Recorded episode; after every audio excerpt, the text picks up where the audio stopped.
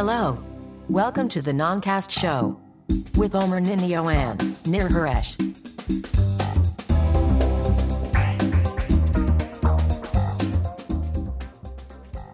הלו וברוכים הבאים לנונקאסט, פרק מספר 163, תוכנית של התוכנית טכנולוגיה עברית מבית גיקסטר.co.il, היום ה-12 למרץ 2017, משהו משהו באדר תשע"ז פורים, מאוד חם לי אני מסכה, אנחנו נדבר על טכנולוגיה, בקיצור תנו לי להיפטר מהמסכה הזאת, אם אתם שומעים אותי באודיו, תגידו תודה שאתם שומעים אותי באודיו.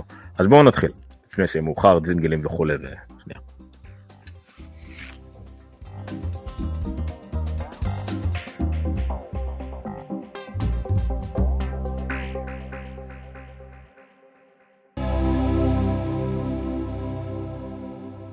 אתה לא רואה גם בגלל המסכה וגם בגלל שאתה בלי משקפיים. בעצם. יש, מה, יש, יש מילה בעברית לרינג, לג'ינגל נכון מה זה היה? אה, לא, ג'ינגל? אה, לא צלילון לא צל... לא יודע.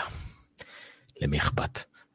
כל מה שאני יודע על, על, על אה, ג'ינגלים זה מזוהי מצער גדול בנות.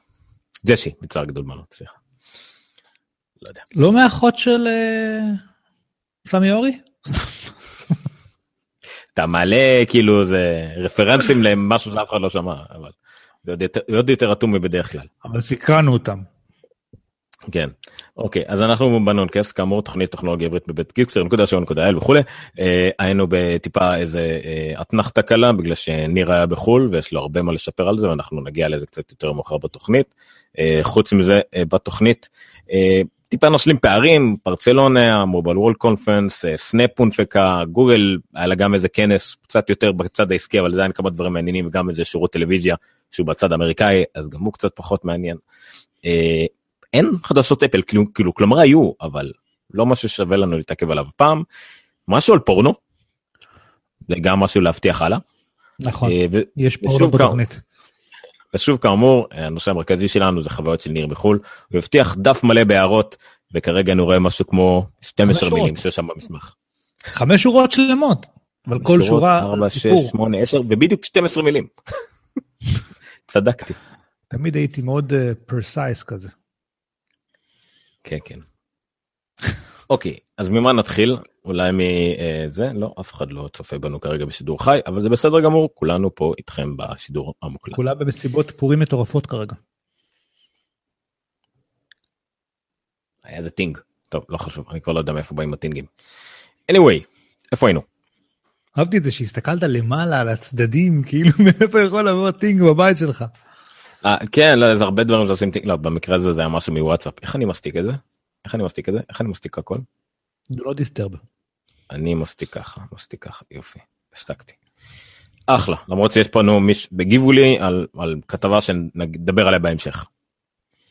פורנו. יופי.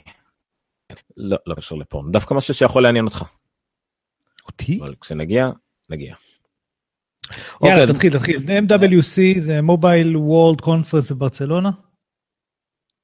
נכון זה כנס המובייל הגדול אה, טיפ, לאחרונה הוא טיפה עומד בצל של אה, CES שקצת קורית אה, בסוף השנה הקודמת בווגאס אבל עדיין ה- בדרך כלל במרץ ו-CS בינואר נכון? נכון. וה-M- וה-MWC המובייל וורק קונפרנס כמעט תמיד בעצם אני חושב שמאז מעולם הוא היה בברצלונה.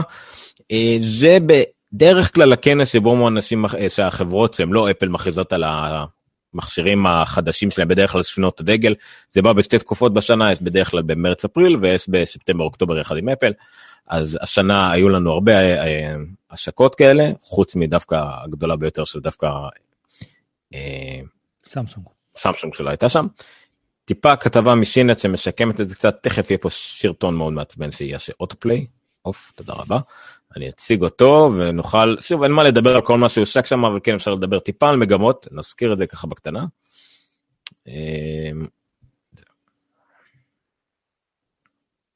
מה אתה שם לנו בעצם?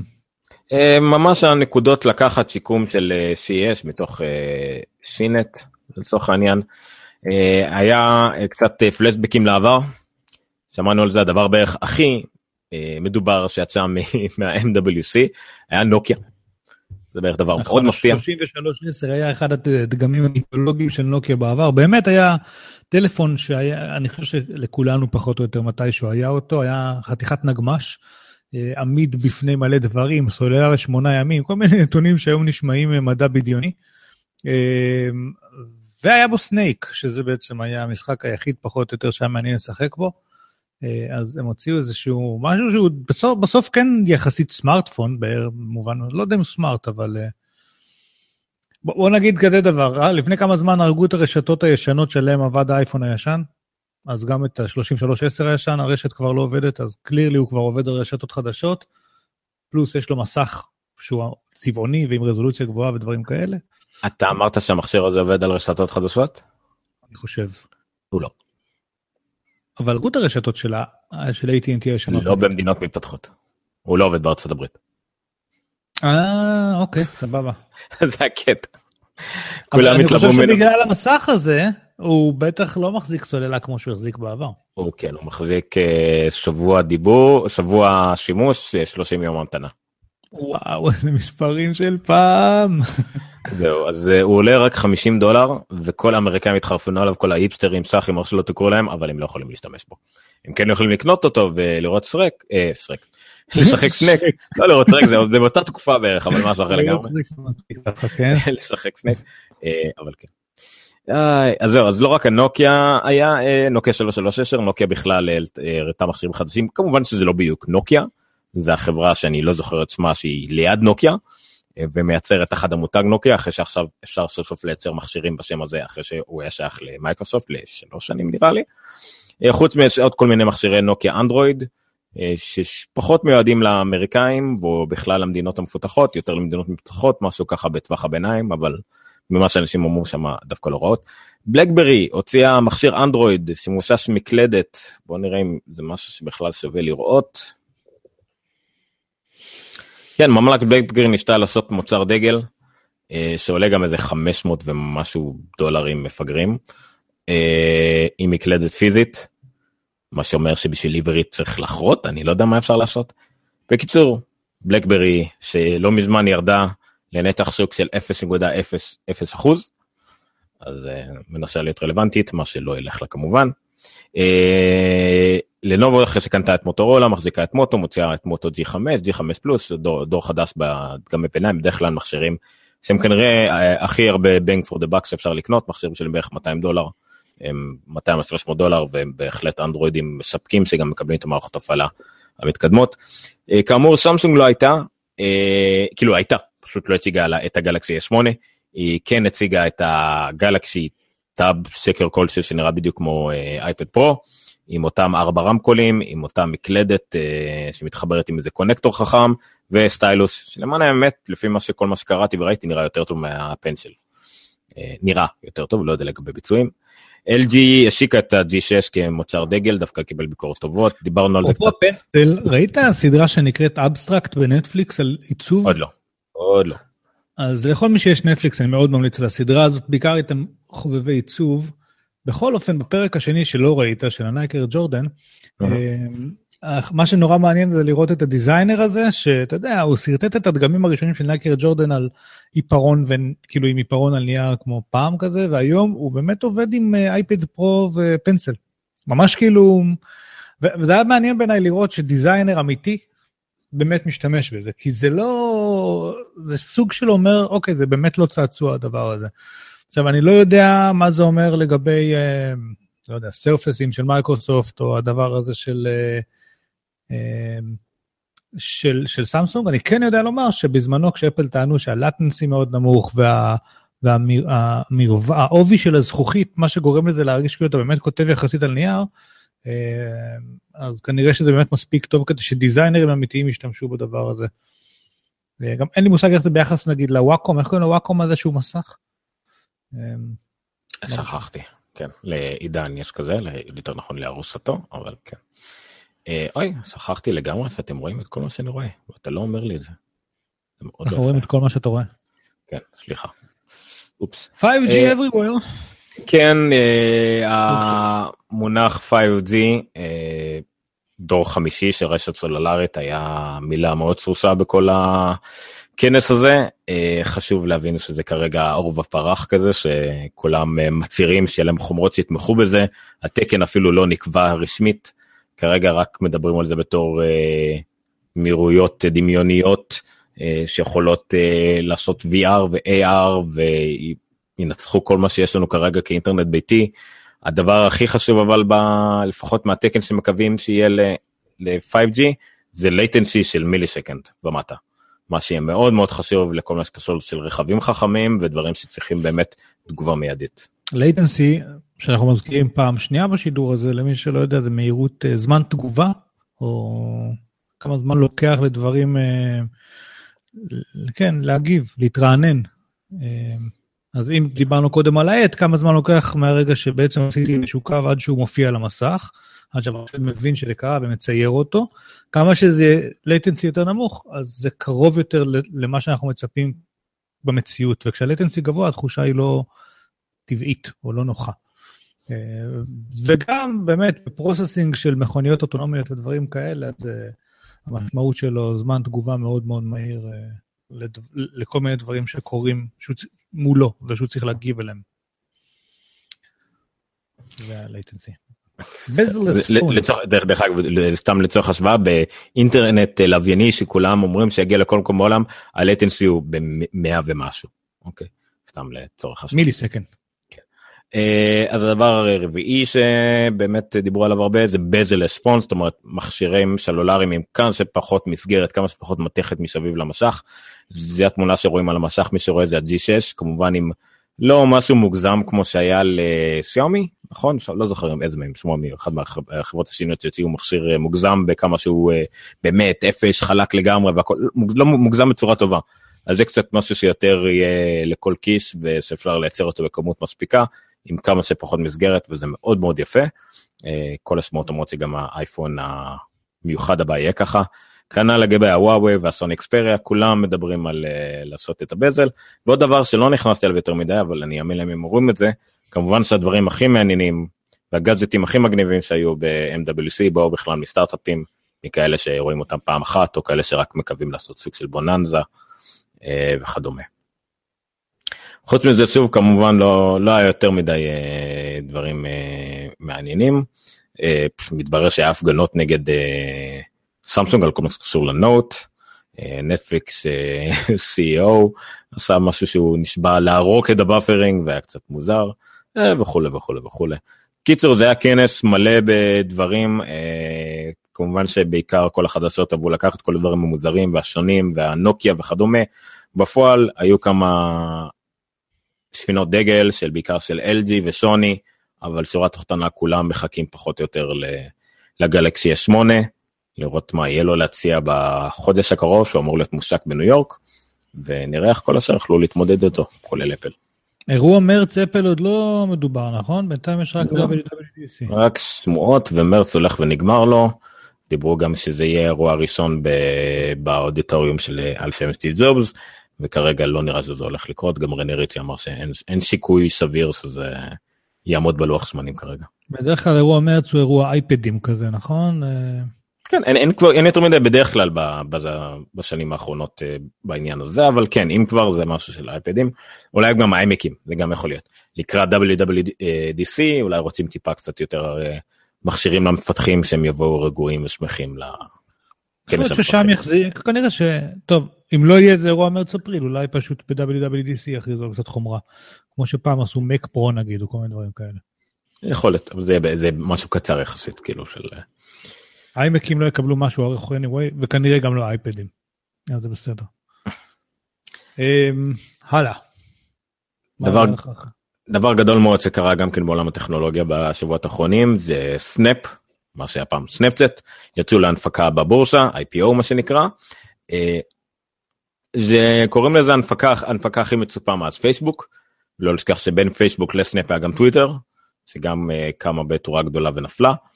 סנאפ אה, סנאפ אה, סוג נו שקט סנאפ גם כן סוג של יצור מוזר אה, זה חברה עם המון הייפ הכי הרבה הייפ שראינו בשנים האחרונות מכל חברה שהיא. אבל די מוצדק דרך אגב. זאת אומרת. די מוצדק, די מוצדק ברעש שהיא עושה וההשפעה שלה אולי על חיים של אנשים, על צעירים וכדומה, לא מוצדק בכלל בנתונים כלכליים.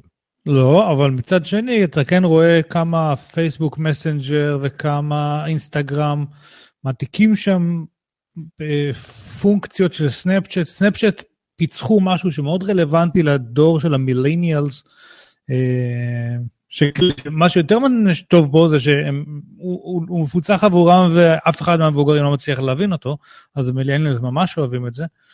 אמ, כן יש משהו בסנאפצ'אט. עכשיו, הנושא של הכלכלי והרווחי והעניינים, אתה יודע, גם אמזון לא הרוויחו אף פעם, הם כן גדלים, וסנאפצ'אט כן גדלים, וגם אה, טוויטר, טוב, טוויטר זו דוגמה טובה, כי באמת זה בעוכריהם, אבל אה, סנאפצ'אט, יש שם משהו. גם אם המודל העסקי עוד לא סגור ב-100%. שפייסבוק, שפייסבוק יצא להנפקה, היא כבר הייתה על רווחים של מיליארד דולר בשנה. שטוויטר יצא להנפקה, היא הייתה, אם אני לא טועה, מאוזנת ואפילו הרוויחה.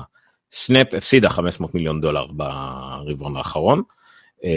בין היתר המניות שסנאפ הציע, איזה מניות בלי, בלי, בלי אחוזי שליטה, בלי דיבידנדים, בלי כלום, זאת אומרת סוג של מניות ריקות כאלה, שהדרך היחידה להרוויח מהם זה למכור, או לחכות שהם יפשטו את הרגל ולקחת מה שנשאר מהנכסים. בסך הכל מה שאני ניסיתי לשמוע וגם במקרה כי אה, מישהו שאני מכיר גם שם כמה עשרות אלפי שקלים על סנאפ. זה זה קצת מעניין קצת מסוכן אבל יכול שלטווח הארוך זה יסתדר דווקא מה שאתה אומר שזה אה, פייסבוק בעיקר שמנסה להעתיק מהם גם באינסטגרם גם בוואטסאפ וגם במסנג'ר בכל החזיתות בערך אז אולי זה דווקא ישפיע על סנאפ לרעה מצד שני כולם אמרו שסנאפ היא הכי מוכנה לעתיד של AR וכדומה יחד עם אפל אז אי אפשר לדעת יכול להיות שמשם זה יבוא העניין אה, אבל כל הבחינה הזאת למה הבאתי את הידע הזאת בגלל שהיה גם אה, מרוויחים לא צפויים. בגלל שסנאפ התחילה כחברה קטנה ומוזרה בין היתר מי שהשקיע בה הייתה בית ספר תיכון בית ספר תיכון בקליפורניה מונטין ויו שם 15 אלף דולר בחברה הזאת שהיא גם כן מווניס קליפורניה 15 אלף דולר אם אני לא טועה באחד מן הסבבים הראשונים ב2012. אה, וזה היה שווה להם משהו כמו 200 אה, לא לא לא סליחה כמה לא זוכר בוא נעזוב לא נדבר לא טוב 24 מיליון דולר. כן היה קנו כמה עשרות אלפי מניות אה, שהגיעו ל-24 מיליון דולר זה בערך מה שאומרים. וזה רווח נקי לבית, לבית ספר זה היה משהו שהיושב ראש ועד הורים שהוא גם כן יושב ראש קרן, יש לבית ספר הזה, יש קרן השקעות. כי זה מה של... כאילו בואו שנייה נשים דברים בפרופורציות, זה איפה שיושבים גוגל, איפה שגרים כאילו חצי מה... אה, זה, זה מקום של עשירים ברובו. יש שם גם לא עשירים, אבל הם... אה, זה תיכון, זה, זה, תיכון, זה תיכון של 17 אלף דולר בשנה, זה לא המון. יחסית לארצות כן. הברית תיכון פרטי 17 אלף דולר לשנה זה לא הרבה, ועדיין יש להם מין קרן השקעות, והקרן הזאת בשורה התחתונה עכשיו הרוויחה 24 מיליון דולר לבית ספר. אה, מגניב. אה. כן, זה היה משהו כזה כן משהו כזה 15 אלף דולר השקיעו ויצא להם איזה 24. בית ספר שלי בשוק בקושי כיסה את סל תרבות. בדיוק, אבל זה מה שבתי ספר פרטיים עושים בארצות הברית. אז זה כבר שיפור הצלחה. האמת שזה אחלה אתה יודע למדתי כלכלה נגיד זה נורא ועשינו ניתוחים לכל מיני חברות זה היה נורא מגניב עם אתה יודע, אם התלמידים עושים ניתוח, משקיעים באמת בחברה, ואחר כך אה, כשיעור כזה, אבל אני לא יודע כן. מה באמת... פה זה היה שיעור מאוד אה, יקר לטובה, לשם שינוי. כן. מאוד רווחי, קוראים לי יקר לטובה. כן. כמה ידיעות גוגל, אה, גוגל עשתה כנס נקרא גוגל נקסט, מתברר שיהיה גם בארץ כזה עוד כמה חודשים, גוגל נקסט, היא מכריזה כל מיני דברים מעניינים. ככל שאני יותר חושב על זה, אני יש לי פחות חשק להיכנס ללינקים האלה. כי הם בעיקר כל מה שקשור ל business side אבל עדיין זה מעניין. גוגל נקסט זה סביב ה cloud של גוגל. כל כן. מה שקשור ל cloud אז הוא מאוד מעניין באמת ביזנסית אבל פח, כאילו קונסיומרית ישירות לנו המשתמשים של גוגל אז אז יש לזה השפעות עקיפות אבל אה, זה פיצ'רים בגוגל בג'ימל שהם פתחו אקסטנשנים וכל מיני דברים כאלה. כן. אבל... בוא רק ניגע בזה ונראה את זה למשל זה דבר דווקא די מגניב זה ה Jamboard של גוגל המתחרה ל Surface Hub של כן. אה, מייקרוסופט. מסך מגע ענק למשרד כאילו שאמור להיות כמו לוח מחיק בשילוב עם מצגת כאילו יכולת להציג מצגות וכן הלאה. אז הם קוראים לזה הג'מבורד, זה 55 אינץ' יעלה 5,000 דולר ועוד 600 דולר שנתיים לתמיכה. אוקיי, אה, אתם רואים את המסך הזה? לא נורא. דוג, עוד דבר ידיעה. זה כן מה שאמרת, שזה משהו שיכול להגיע גם כן לצרכנים.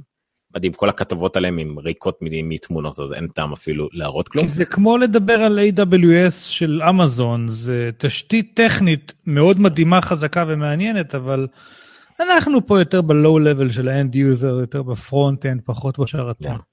אז מה שכן נראה אולי בקרוב. רב ממש מתרגש. מה שנראה אולי בקרוב זה אה, למשל add-on edge edge whatever תוספות לג'ימל שזה לא אקסטנשנים לכרום או משהו כזה אלא ממש לג'ימל עצמו. זאת אומרת תוספות שתשימו שם יהיה לכם גם בג'ימל באייפון וגם כן ג'ימל ששנחנתם למקום אחר.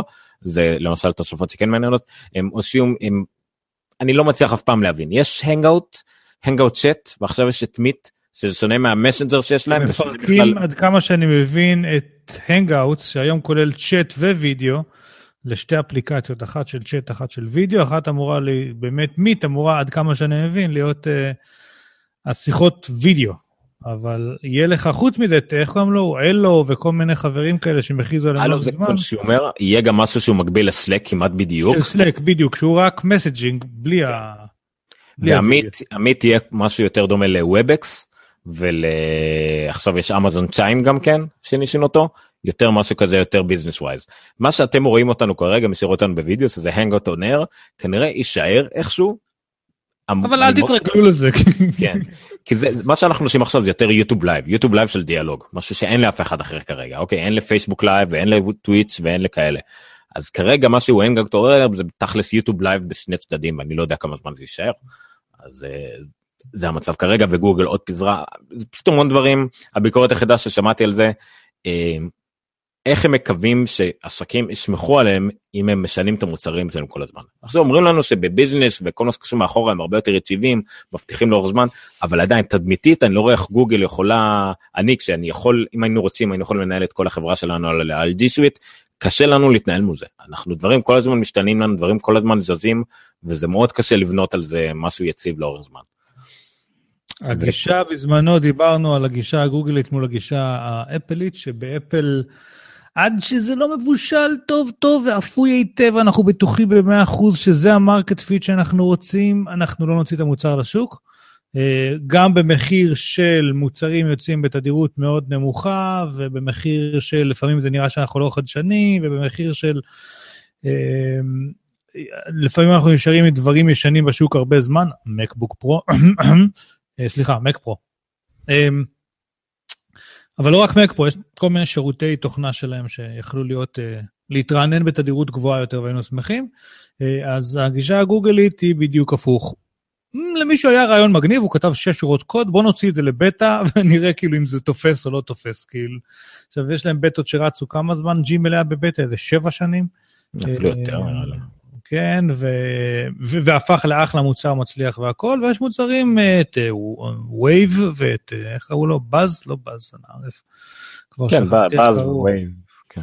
אז מוצרים שנהרגו, אה, אה, בית הקברות של גוגל הוא גדול. עכשיו, זה לא שלאפל אין Ping וכל מיני פלטות כאלה, או מי דוט קום, אבל uh, אצל גוגל זה מאוד מאוד נפוץ שהם מוציאים מוצר כאילו ש... ו- ו- ונראה איך זה יעבוד כאילו ברמה הזו.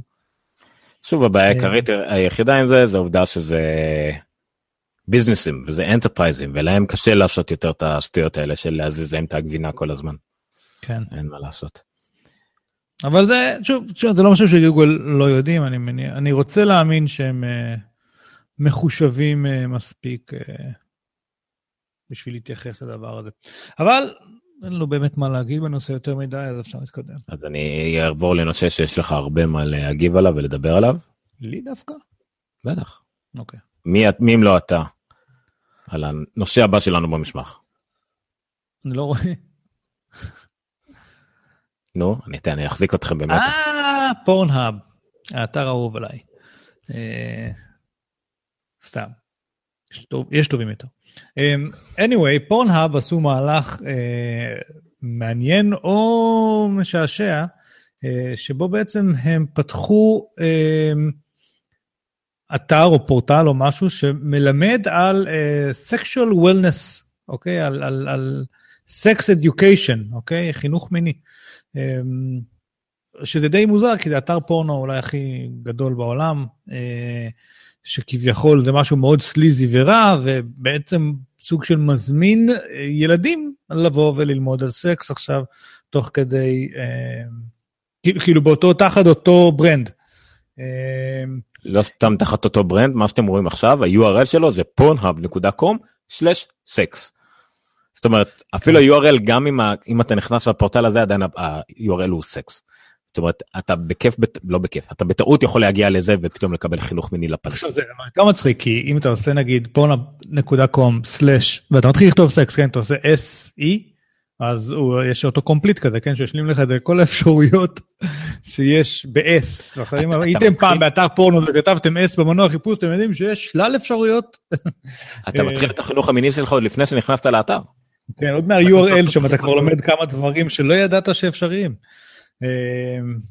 הם קיבלו קצת ביקורת, כאילו קצת פרגון, כן, כי זה sex ed וזה עוזר לילדים ודברים כאלה.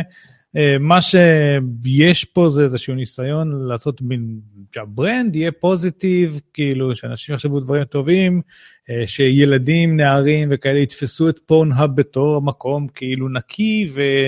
ושדואג להם וכאלה דברים. שאמרת נקי, אנחנו הראיתי על המסך yeast infections. ויש סיפיליס למטה וכל מיני מחלות אחרות במסגרת האזור ה-STDs של, אה, של, האתר, מחלות המין. יש המון מחלות אגב, הנה פפילומה, הרפס, הפיטטס B ו-C. בנוריה. אני לא רוצה לדעת. אולי, לא, אולי זה לא המדור שאליו הייתי צריך להיכנס, בואו ניכנס ל... כן, הנה, Q&A. אה, בכל אופן, אז, אז מצד אחד מדובר באמת באתר sex ed, כאילו חינוך מיני אמרתי, מאוד. אמרתי ניכנס למשהו אופטימי, הגעתי ל adult male circumcision. אמ, בקיצור, יש, יש באמת בתור אתר חינוך מיני, או אתר... אתה יכול להעמק את התמונות האלה? אמ, הוא אתר... מה, זה לא פורנו, זה חינוך מיני. כפי נכון. בתור אתר חינוך מיני הוא אתר באמת מפורט. לא יודע מה זה, אבל בסדר. מה זה? זה נראה כאילו ילד בן ארבע צייר את זה, אבל אז חשבתי על ההשלכות שילד בן ארבע יצייר את זה, ואז החלטתי לא להגיד את זה, למרות שאמרתי את זה. כן. Uh, בכל אופן, אז uh, יש, יש, uh, בתור אתר חינוך מיני הוא אתר טוב, האם הוא צריך להיות כל כך מחובר לאתר פורנו הכי גדול בעולם, יש הרבה אנשים שלא כל כך אוהבים את זה, קחו את זה, תעשו, תשפטו את זה בעצמכם לפי איך שאתם רוצים. היו כל מיני דוגמאות שאני לא זוכר אף אחת מהן למה הדבר דומה. Uh, כמו ש... אה, כן, אני זוכר שלמפעל הפיס. כן. יש... Uh, תודה רבה למי שהגיב לנו בעמוד, זה כמו שמפעל הפיס מארגן uh, מכוני גמילה. נכון, בדיוק. מכוני גמילה מהימורים, כן? אז אם אתם לא מכירים עורך וידאו טוב אנא שלחו את הקורות חיים שלכם לפורנאב למה הסרטון פתיחה זה פשוט מזעזע. אם אתם מכירים post production טוב אל תשלחו את הקורות חיים שלו אלינו כי אנחנו מחפשים. כמה מפתיע לא שלפורנאב יש ביוטיוב 102 אלף עוקבים. למה לנו אין? מעניין מה הם מעלים ליוטיוב. כן אני חושב שעם כל הכבוד כנראה הסרטון שלהם יותר טוב משלנו. לא זה אולי אחרים אבל לא זה. לא טוב זה היה פה החלק הפורנו שלנו בתוכנית אני בטוח שהוא יהיה להיט כשנעלה אותו בנפרד לפייסבוק עד שיוריד אותנו. העיקר אופטימיות. טוב אמ, אפל כלום. אה לא לפני זה היה עוד משהו? לא, לא. אין אפל. דילגת על כל ה-4K וכאלה? אה לא דיברנו על זה סבבה. זהו אני. רגע עוד לא עוד לא. עוד לא. מה? יש אלטרנטיבה לאנלימיטד? תשוויץ עכשיו שעובד לך זה שלא לי. רגע, מה זה אלטרנטיבה לאנלימיטד? חכה לסוף. טוב, בסדר. בגלל זה אמרתי שיש משהו בשבילך, אבל זה בסוף. טוב, אוקיי, זה עכשיו ריגשת אותי קצת. אמ, אני מאוד מתרגש, שנייה. טוב, בקיצור הייתי שבוע שעבר בחו"ל. בגדול הייתי בסן דייגו לצורך uh, כנס שעסק באסיסטיב טכנולוגי, טכנולוגיה שתומכת באנשים בעלי מוגבלויות. מטעם איזשהו פרויקט שאסור לי לדבר עליו, שאנחנו עושים בוויקס, אבל אתם יכולים לנחש למה הוא קשור. בגדול היו, מה? פורנו. לא, זהו שלא. אז אני אחזור למיוט. כן. אה, שמת לב? טוב, לא משנה. אה, סביב הטיסה הזאת כרגיל היו הרבה אספקטים טכנולוגיים מעבר לכנס עצמו שנדבר תכף גם עליו, אה, שאני רגע אספר עליהם בכל מיני נקודות קטנות ואז אני אגיע, אולי בעצם נתחיל מהכנס עצמו. אז העולם הזה של אסיסטיב טכנולוגי היא טכנולוגיה ש, שעוזרת לבעלי מוגבלויות שונים לעשות את מה שאנחנו יכולים לעשות. זה מתחיל בכלבי נחייה ומקלות הליכה, מקל הליכה הוא אסיסטיב טכנולוגי, אוקיי? מקל כזה שהעיוורים בודקים איתו, מכשירי שמיעה כמובן, משקפיים, אמ, יש uh, מישהו שראינו משותק בידיים שהוא מחזיק מקל בפה ומקליד עם המקלדת, אז גם זה assistive technology, וזה נגמר בסטיבן הוקינג שעטוף כולו בחתיכת uh, מחשב-על פלוס רובוט, שלפי תנועות קלות של uh, השריר פה של הלחי, uh, הוא יכול לשנות את העולם. Uh, באמצע יש הכל, יש exoskeletons כאלה, מין רובוטים שעוטפים את הגוף כדי לאפשר לאנשים שהם נכויות בגפיים ללכת. מה מחקת לי עכשיו? הלו. אה, אתה משנה את הסדר. אה, יש... אה, אה, יש באמת אין, כיסאות גלגלים מפה ועד הודעה חדשה, סוגים שונים, הכל, המון, ויש גם סוגים רבים של מוגבלויות ש, ש, שאתה כל הזמן מגלה עוד ועוד בעיות שיש לאנשים אה, ומכניס את החיים קצת לפרופורציות. אה, אנחנו כמובן, טבע היותי עובד וויקס, באנו יותר מוכוונים לאזור ה-Assistive Technology באזור הווב. Uh, היו שם 18 סשנים שהיינו בהם, שהיו מרתקים, באמת, כאילו חלקם יותר, חלקם פחות, כמו תמיד, אבל היו שם דברים מדהימים, החל מטכנית איך לעשות כל מיני תפריט מונגש במובייל, ודרך מה פרלקס האפקטים של פרלקס, שיש תנועה במהירות שונה של אובייקטים על המסך שאנחנו גוללים, אה, או אנימציות של zoom in, zoom out, apparently יש אחוז עצום באוכלוסייה, לא עצום, אחוז משמעותי באוכלוסייה, ש... שהדברים האלה גורמים להם בחילות, התקפי אפילפסיה, הקאות, כל מיני חוסר שיווי משקל, שזה לא, מי היה מודע לדברים האלה. אה, זה, זה ממשיך בכל מיני screen רידרים וכלים של מקריאים לעיוורים את מה, קורה, מה שקורה על המסך, זה ממשיך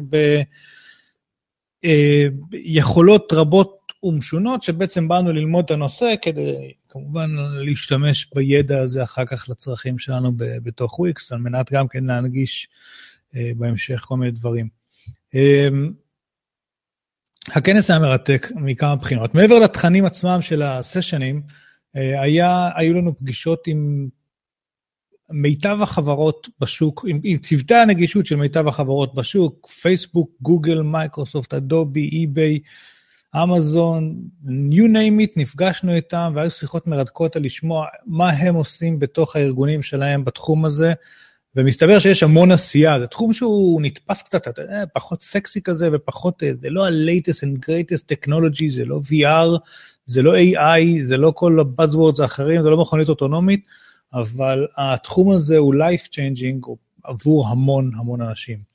אה, פגשנו שם גם כמה ישראלים, יש שני סטארט-אפים, פלוס בחור עיוור שבא מטעם אחד מהם, והיה נורא נחמד לפגוש אותם. פגשנו שם המון כלבי נחייה. אה, שזה גם נורא כיף, הם נורא חמודים. אה, היו שם באמת, מה שהיה, כאילו מעבר, אוקיי, לתכנים של המצגות ולחברות שנפגשנו איתם ולמדנו מהם המון, אני חושב שמבחינתי הדבר המשמעותי ביותר היה להיפגש עם כמות מאוד מאוד משמעותית, לשהות שלושה ימים עם כמות מאוד משמעותית של בעלי מוגבלויות. מעיוורים ודרך אה, נכים בכל צורה שאתם יכולים לדמיין, אנשים שרופים ואנשים גדמים, מולדים או אחרי תאונות, אה, חרשים, הכל. כנראה שיש שם גם תתרנים, אבל אני חושב שזה פחות אה, רלוונטי. אמ, לראות איך האנשים האלה, כשהטכנולוגיה שם כדי לעזור להם ולפצות על הנכות שלהם, או, או, או to enable the disabled, אוקיי? ככה פחות באנגלית נשמע יותר טוב, לאפשר להם לעשות את מה שבעצם יכולים לעשות. היה מדהים לראות לאן הם יכולים להגיע. כי הבחור שנפגשתי איתו, שאחראי על אקססביליטי, על נגישות בלינקדאין לצורך העניין, אה, ואחרי יש לו צוות של איזה ארבעה אנשים, והוא מפתח, והם מפתחים, והוא אחראי, מוביל פרויקטים ועניינים, עיוור לחלוטין, עם כלב ומקל. והיה בחור מ-IBM שהסביר לנו על איך לעשות, אה, אתה יכול לפתוח סיסן, קוראים לקונפרנס הזה, לא זה. זה לא, זה לא הקונפרנס הזה. סיסן, C ואז סאן כמו שמש. אמ, אז אה, כן, זה. אה, בקיצור, אה, הבחור מ-IBM שהוא טס בכל העולם ומעביר גם כן הדרכות בנושא נגישות, וגם הוא יודע לפתח והכל, גם הוא היה עיוור לגמרי עם כלב. היה בחור שישבנו באיזושהי הרצאה, אותה הרצאה על תפריט המובייל, ישב ממש שורה לידינו בחור עם פיג'מה, מחבק דובי, נראה היה שיש לו אולי אפילו איזשהו חיתול, אוזניות כאלה כמו של מטווח, וכולו מתנדנד, וקלירלי אנחנו רואים שיש בעיה, ואז כל הדעות הקדומות שלנו ישר יוצאות החוצה, ואתה מסתכל עליו באיזה מין חצי התנשאות, חצי חצי רחמים, חצי אני לא יודע, כל הדברים שיוצאים מאיתנו כשאנחנו רואים אנשים בעלי מוגבלויות ומומים, ו... באיזשהו שלב, היו כמה שלבים במהלך אותה שיחה על איך, איך על האתגרים הטכנולוגיים ב, ב, במימוש הפתרונות האלה הנגישים אה, של תפריטי מובייל, אה, שכל פעם היה לו מה להעיר בנושא, אוקיי? הוא לקח את המיקרופון, נכנס מתחת לשולחן, כי הוא עדיין מפוחד כולו וזה, ואז דיבר והיה ברור שמדובר בבן אדם הכי חכם בחדר. בדיעבד התברר שהוא המפתח, אחד המפתחים הראשיים או המשמעותיים אה, באתר של BBC, CO UK, שהוא בעצמו אחד האתרים הטובים באינטרנט. האתרים שבנויים בצורה נכונה מבחינת responsive, מבחינת accessibility, מבחינת כל סטנדרט שנדרש, הוא אתר מעולה. אה, ואותו ג'יימי נייט פשוט דיבר, הוא היה פשוט אחד האנשים החכמים יותר שפגשתי, אה, או שיצא לי להתקל בהם.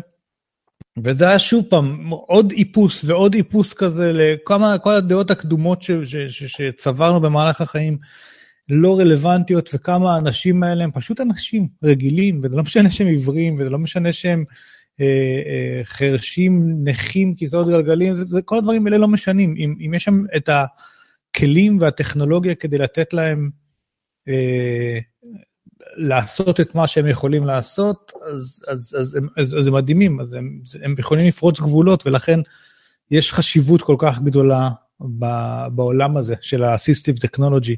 היה חדש לי לגמרי עולם התוכן הזה, כן, אני לא התעסקתי עם זה עד לפני חצי שנה בכלל, ומצד שני לבוא פה ולראות כמה עשייה יש מכל החברות הגדולות ועוד, ועוד חברות מסביב, כמה עשייה יש סביב התחום הזה, זה, זה כיף ומרגש. אין מספיק אגב, צריך הרבה יותר.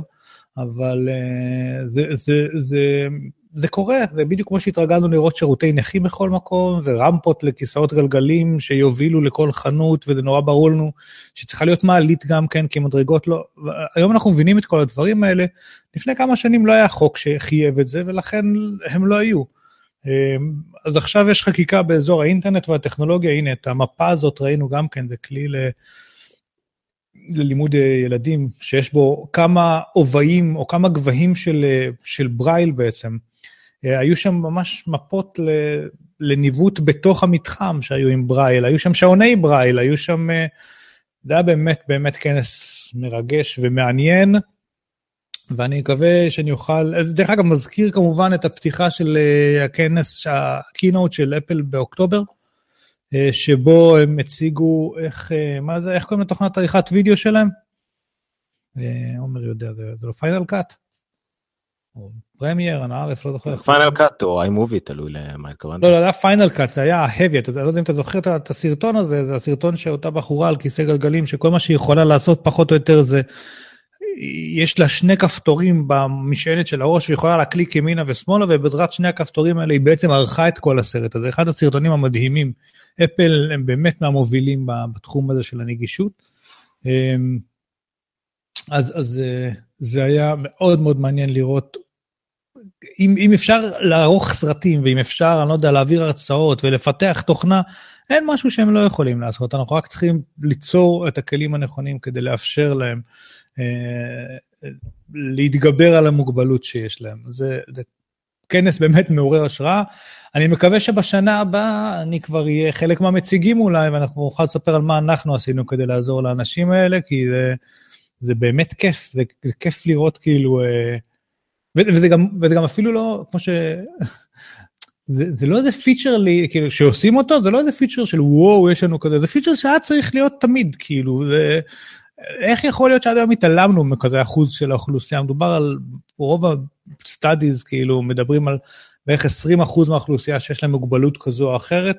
יש איזה, אה, אה, ראיתי לא מזמן גרף, אני לא יכול להראות אותו כרגע, אבל הוא אומר משהו בסגנון, תמיד בעלי מוגבלויות נראים לנו אחוז מאוד קטן באוכלוסייה, אז כשאתה מסתכל בתור בעל אתר על, על השוק הגלובלי, קח בחשבון את הנתונים הבאים.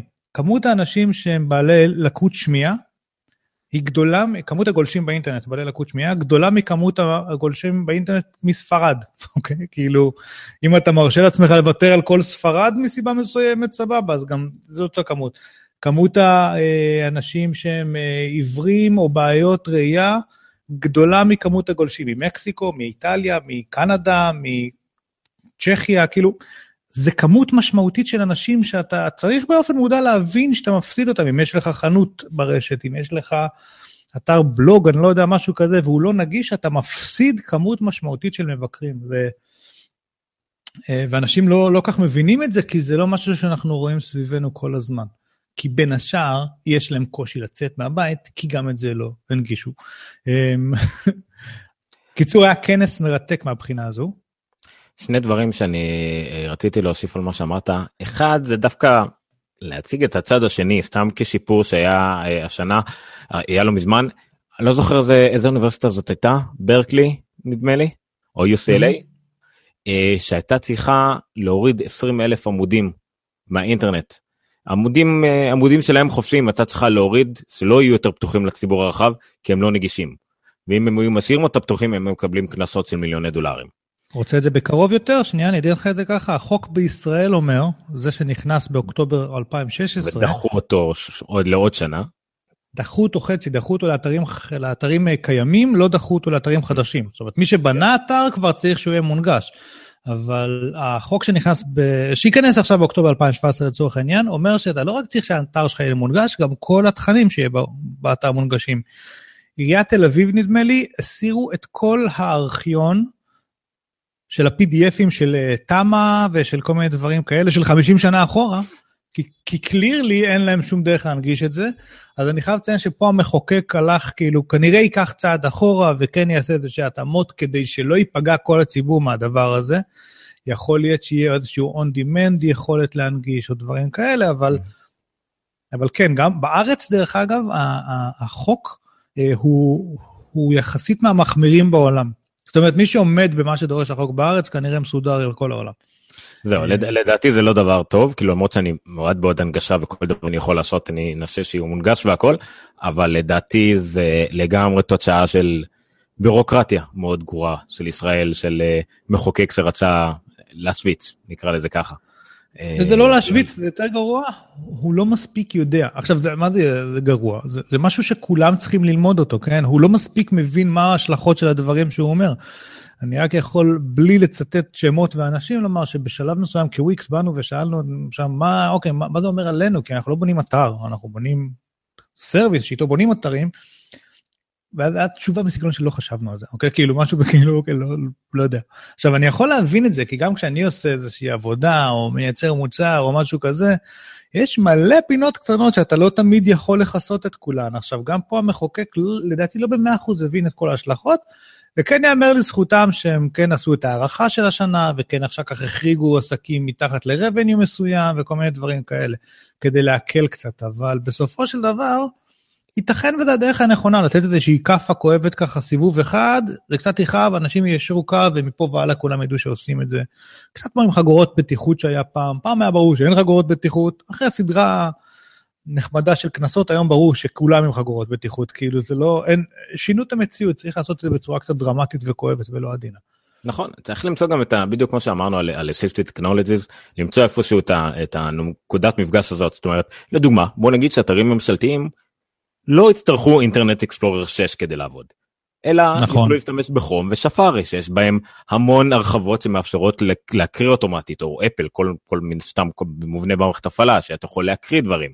אם הם יעשו אה, רק יגידו ל, ל, יכריחו אנשים להשתמש ב alternative text בתמונות. או לחילופין להשתמש באתרים כמו פייסבוק וטוויטר שאוטומטית יש alternative text. כל מיני טכנולוגיות שאפשר להכניס שבעצם יכולות איפשהו לכפר על הפער הזה בין אתר שלא יכול לעשות לעצמו פתאום לקחת יועץ בכמה עשרות אלפים כדי שייעץ לו הנגשה אבל כן יוכל להשתמש בטכנולוגיות מובנות שאולי נגיד חברה כמו וויקס תיתן ואז זה בעצם אה, פותר לו את העניין ביחסית קל וגם המחוקק וגם המדינה וכולם מרוצים מזה בסופו של דבר.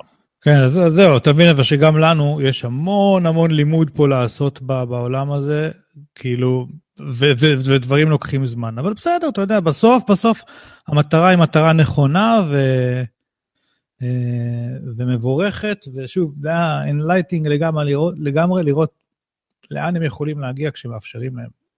הדבר השני שרציתי להגיד שזה אתה נגעת בו קצת שהרבה מהטכנולוגיות האלה הנגשה אה, טכנולוגיות הנגשה מתקדמות לאנשים באמת בעלי מוגבלויות או שהגיעו מ או שמגיעים בסופו של דבר גם לצרכן. תחשוב שאנחנו נהנים מסירי כדבר גימיק ומצחיק והכל נכון. ויש, ויש אנשים שבעצם משתמכים על זה ושינה להם את החיים או voice over. שהיה בהתחלה אפילו כסוג של גימיק להקראת טקסטים או, או לעשות שיחות טלפון לפני השעה שירי voice over זה, זה גורם לאנשים להשתמש באייפון כאילו הם משתמשים רגילים לכל דבר ולפעמים אפילו יותר יעילים ממשתמשים רגילים. אנשים ש... זה...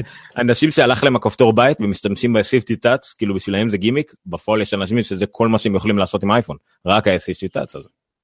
אני אנסח לך את זה בצורה אפילו יותר uh, ברורה. יש לנו יש לנו המון המון המון כלי נגישות היום בכיס אוקיי כמות ה accessibility, שאם תלכו ל... תפתחו את האייפון, תלכו ל-settings general או accessibility שם, ותראו מה יש לכם שם, יש לכם מלא כלי נגישות להמון בעיות מוגבלות, אה, בעיות אה, שונות, אה, מוגבלויות שונות, אוקיי? באותה מידה טוקבק של אנדרואיד, אוקיי? ו- ויש ל-Windows 10 כמובן, את הנרייטור ועוד מלא כלים, וב-Mac OS יש המון כלי נגישות. הם כולם צריכים לעבוד מול אתר תקין, אוקיי? בסופו של דבר, נגיד ב-web, יוצא ש-accessible design, אוקיי, כדי לבנות אתר נגיש, אתה בעצם צריך פשוט לבנות אתר טוב. אם הקוד שלך נכון וה-headers מסודרים לפי היררכיה נכונה, ואתה עשית labeling באמת לכל מיני דברים כמו שצריך לעשות, והדיזיין שלך נכון, זאת אומרת שיש קונטרסט טוב והפונטים נכונים וקריאים, אז זה, אז כל הכלי נגישות יוכלו לקרוא את זה, ולח, ו, וכל האנשים שיש להם בעיות קלות יותר פשוט יוכלו לצרוך את זה. אם אתה מתחכם ועושה דיזיינים כאלה של אה, דק דק דק באפור על אפור אחר, כדי שזה ייראה נורא סליק ומגניב, אבל... אז לא רק לבעלי מוגבלויות יהיה קשה לקרוא, יהיה קשה לקרוא את זה, גם לנו יהיה קשה לקרוא את זה, לאנשים הרגילים. Good design ו-good code כאילו זה accessible code ו-accessible design, פשוט תעשו את זה כמו שצריך, תעבדו נכון, אה, ואתם עשיתם את רוב העבודה עבור אנשי, אנשים בעלי מוגבלויות, כי את כלי הנגישות שהם צריכים כבר יש להם, הם כבר רכשו, אוקיי? הם לא, גם אם אתם עשיתם אתר והם... הם לא מחכים שבאתר שלכם אתם תייצרו את כלי הנגישות שהם צריכים, יש להם את הכלי הנגישות, אתם פשוט צריכים לעשות את הכל נכון. אה, וזה שוב, זה הגיוני, קצת כמו שאם יש לכם תחנת דלק והדלת מספיק רחבה כדי שיהיה אפשר לעבור בה עם כיסא גלגלים, זה יהיה נוח יותר לכולם, ואם תהיה רמפה אה, עבור הכיסאות גלגלים, זה יהיה אחלה גם לאמהות שיש להם אה, עגלה עם תינוק. אה, וכן הלאה, השירותים יהיו שירותים, אתם מבינים מה אני אומר, כאילו בסופו של דבר פשוט תעשו דברים נכון ו, ובעלי המוגבלויות כבר אה, מקבלים את רוב מה שהם צריכים. אז זה היה לגבי הכנס עצמו והנושאים עצמם שקשורים לנגישות. מה שאנחנו, מה שרואים עכשיו בסרטון דרך אגב, סתם נכנסתי, זה יהיה כן. במקרה של השבוע, זה דיוויד פוג מיאהו, כתב סופר מהולל מהראשונים שנוגעו באייפון למשל, אה, הלך ועניין אותו אה, כל מה שקשור ל-VoiceOver, שהוא, הכתבה שאתם רואים עכשיו זה קרתה אחרי שהוא שמע על זה, הוא נפגש עם מישהו שבוגר הרווארד, אה, לור ואנליסט מאוד אה, מתוחכם והכל, שהוא עיוור מבחינה חוקית בארצות הברית, זאת אומרת הוא רואה קצת. ומשתמש באייפון בכל אפשרויות ה-voice over ואני אהיה את הקישור הזה ממליץ לכם לראות איך זה איך זה ממש דויד פוג ניגש לזה בבוט תדגים לי מאיפה איך זה עובד אני ראיתי בעיניים שלי איך עוברים משתמשים גם באייפון וגם במק אה, כולל פגישות שהיה לנו עם אפל בנושא.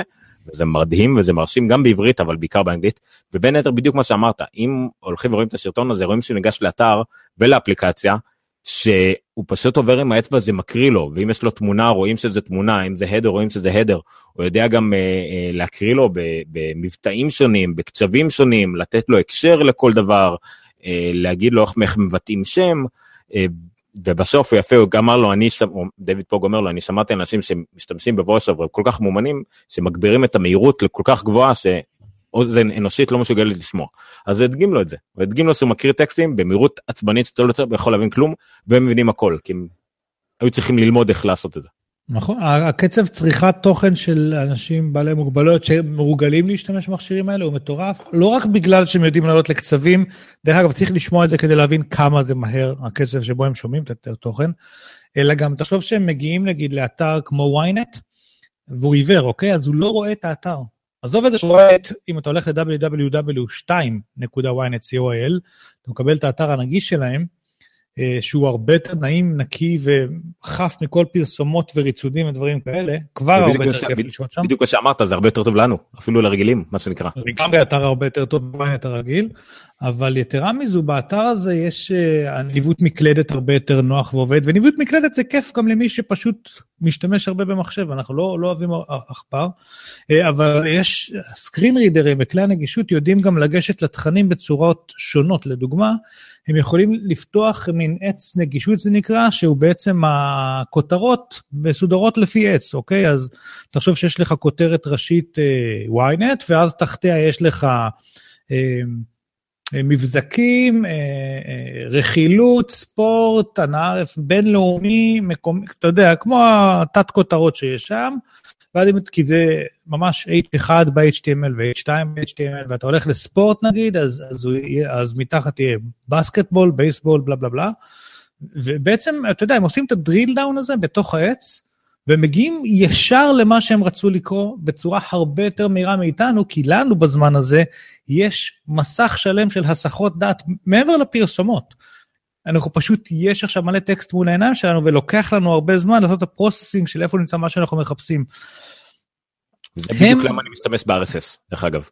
ואם אתר טוב, אז זה אתר גם שיש לו RSS בדיוק מסודר כמו שאתה אמרת, ואתה יכול לגשת רק למדור שאתה רוצה, ולהיות רק את הכתבות שאתה רואה. וה... העניין הזה תחשבו על כל רמת הקליטה שלהם כי אם אי פעם תראו עברים משתמשים בזה הם לא יכולים בגלל שהם לא רואים כל דבר צריכים שיקראו להם זאת אומרת אם למשל הקלדה במקלדת זה להעביר את האצבע עד לאות לשמוע שזאת אכן האות ורק אז אתה בוחר אותה ועדיין הם יכולים להקליד מהיר לפחות כמוני וכמוך. עם כל השלושה שלבים שהם צריכים לעשות על כל שלב שאנחנו עושים. כן שוב זה היה מרתק. כן.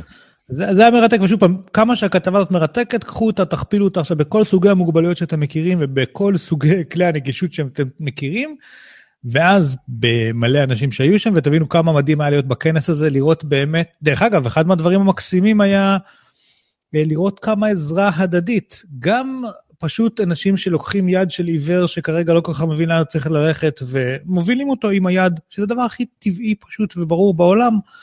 אה, אבל רואים את זה כל כך הרבה שם וזה כל כך, לא, תעשה www.2. www2. אה, לא ידעתי שאתם בכלל רואים. זה? לא, לא, בלי הנקודה, בלי הנקודה. לפני נקודה בין ה-2 ל-W. רגע, שנייה אחת. אה, הבנתי אותך. וואי, לא ידעתי שזה אפילו חוקי. כן. אה, זה לא חוקי, זה בעצם עכשיו דומיין הוא www2, סליחה. אוקיי. בכל אופן, אה, החל מאנשים שהובילו עיוורים יד ביד, לקחו אותם, או אתה רואה שעיוור מחזיק למישהו את התיק והם הולכים ביחד. אה, והמשך כמובן בכלבי נחייה, שזה, א', אני נורא אוהב כלבים והם נורא חמודים, אבל אה, מדהים לראות בכנס, בהרשמה לכנס היה טופס, אוקיי? שהיית יכול להכניס בו את uh, שם החיה שבאה איתך לכנס. כי זה נורא ברור בכנס הזה שיש לך כלבי נחייה. היה שם uh, לכל הרצאה, uh, או מסך עם מישהו שאתה יודע, מקליד נורא מהר את, את כל ה... Uh, איך קוראים לזה? התמליל של, של, של מה שקורה בהרצאה. אה, ואז אה, כמובן חרשים יכולים לראות את זה, או מישהו שעושה עם אה, שפת הסימנים, ובנוסף, כל המיקרופונים היו מחוברים בכל חדר ל-transmitter FM, ששידר לתוך אוזניות של בעלי, שוב פעם, לקות שמיעה, שיכלו לקבל את זה בעצם ישר לתוך האוזניים שלהם. היה, היה, היה מדהים לראות את כמה שלל כלים וכמה כמה דברים יש, פשוט צריך להשתמש בהם ולתת אותם ולפתח עוד כאלה ולראות איך, הנה, ואז יושבים לך מלא אנשים וזה לא משנה מה יש להם, הם צורכים את התוכן, הם מייצרים את התוכן. אה, דרך אגב, שים לב פה באתר, שכבר נכנסת לאתר של ynet, שיש פאוז אה, למבזקים. אה, זה לאנשים עם בעיות קוגניטיביות כמו דיסלקציה ו-ADHD שפשוט קוראים לאט יותר מאחרים. יש לך פה קונטרסטים הרבה יותר ברורים וטובים. יש לך, אם אתה תעשה טאב ראשון, תעלה רגע למעלה במסך, תעשה tab. אמ, tab המקלדת או? במקלדת, tab המקלדת, כן. נפתח לך תפריט סודי, שאתה לא רואה אותו. ועכשיו אתה יכול להתחיל לרוץ, אתה יכול ישר לדלג לתוכן העמוד, תעשה enter, זה לוקח אותך לעמוד הראשי וכן הלאה, אתה, ניווט הרבה יותר מהיר וממוקד לאן שצריך בתוך העמוד, נורא ברור על מה, יש visual focus כזה, על מה אני נמצא. שוב, בסופו של דבר החוויה של לגלוש בוויינט עם מקלדת בצורה נוחה ומהירה היא טובה לכולם, כאילו לא רק לבעלי מוגבלויות. למה לכל הרוחות שאני ארצה לגלוש לוויינט רגיל עכשיו? נכון איזה וויינט יפה גילית פה? לא, זה לא כל כך וויינט יפה כמו וויינט בואכה 98. אני אסביר לך מה הבעיה, הבעיה שהחדשות עדיין חרא. נכון, הכל רע, כל הזמן. אבל בקיצור, שוב, עולם מרתק, נושא מרתק, אני כל יום מגלה ולומד שם דברים חדשים, אני מקווה, שוב לתרום את חלקי לעולם, נפלה בזכות, בידי הזדמנות והאפשרות לעשות גם כן משהו שיכול לעזור, אני מקווה שבקרוב אני אוכל אה, לחלוק איתכם גם קצת מזה. עכשיו בואו נלך לקצת טכנולוגיות שליוו אותי לאורך המסע שלי והטיול שלי, אה, בצורות כאלה ואחרות. אחד היה המקבוק, אוקיי? אני נסעתי עם המקבוק, אה, מה זה? מקבוק פרו, 13 אינץ', אה, עם הטאצ'בר החדש, אה, זה i7, 16 ג'יגה, זה הספק הכי גבוה שיש. אה, שסיפרתי לכם כבר שקיבלתי אותו, אבל עוד לא הספקתי להתרשם ממנו. אה, ואני חייב לציין שהוא אחלה, כן? הוא, הוא ממש אחלה. הוא, אתה מבין כמה הוא אחלה? כל פעם שאתה חוזר למקבוק 13 אינץ' הרגיל. זה כי כי אז אתה מבין כמה הוא דק, כמה הוא קל, כמה הבזל קטן בו, כמה פתאום המקלדת של המקבוק הרגיל מרגישה לי שיש לי, וואי, אני עושה המון תנועה עם האצבע, זה, זה נשמע מפגר כזה. אה, כמה אני לא משתמש הרבה בטאצ'בר, אבל אני כן משתמש בו מדי פעם, ופתאום כפתורי F נראים לי משהו כל כך ארכאי, כאילו, אבל זה לא משתנה, זה כל הזמן אותו דבר. אה, זה נורא חזק באופיס, זה נורא חזק בקינאוט, זה נורא חזק בטאצ'בר אה, עצמו, מה שהוא נותן. אמ, הביג טרקפד, שוב פעם, כשאתה עובר אל המחשב החדש, זה לא כזה נורא, כאילו אתה לא מתלהב יותר מדי, אבל כשאתה חוזר אל המחשב הישן, פתאום אתה מבין כמה זה כן נחוץ. Uh, עכשיו כן, נכון, אני צריך uh, בגדול קצת מטעמים ל-HDMI ודברים כאלה, אבל other than this, אתה יודע, אני מסתובב עם המטען שלו, אז, אז לא צריך מתאם. אני מסתובב עם... Uh, יש לי lightning, USB-C to lightning כדי להטעין את הטלפון, אז אני לא צריך מתאם, כי anyway היה לי שם כבל. אה, אני מסתובב, הרוב בלוטוס, כן, האוזניות שלי עדיין מתחברות לדבר הזה, כן, יש לי את ה... אה, יש לו פשוט שקע אוזניות רגיל עדיין, והוא פשוט אחלה מחשב, הוא לא מהפכה, לא הטאצ'בר ולא שום דבר אחר במחשב הזה הוא מהפכה, אבל אני פשוט חושב שהוא מחשב מצוין בפני עצמו. אה, יש לי מעט מעט תקיעות, אבל זה נראה לי משהו תוכנתי שבעדכון הבא יסתדר כבר, אולי אפילו זה יסתדר כבר, זה מהדברים שמרגיש לי כמו מה שאפל עשו לעדכון סוללה של אייפון 6, שהם הוציאו את העדכון ורק אחרי חודש סיפרו לנו שהם הוציאו את העדכון, אה, ובאמת נפתרה לי הבעיה ולא שמתי לב שנפתרה לי הבעיה. אז גם פה אני מרגיש שלאט לאט דברים מסתדרים, אגב, זה יכול להיות קצת קונפיגורציה של איזה תוכנות אני משתמש, והעובדה שבאופן טבעי אני משתמש בהמון טאבים פתוחים עם אקסטנשנים של כרום וכל מיני דברים כאלה. אה, אבל סך הכל הוא אחלה מחשב.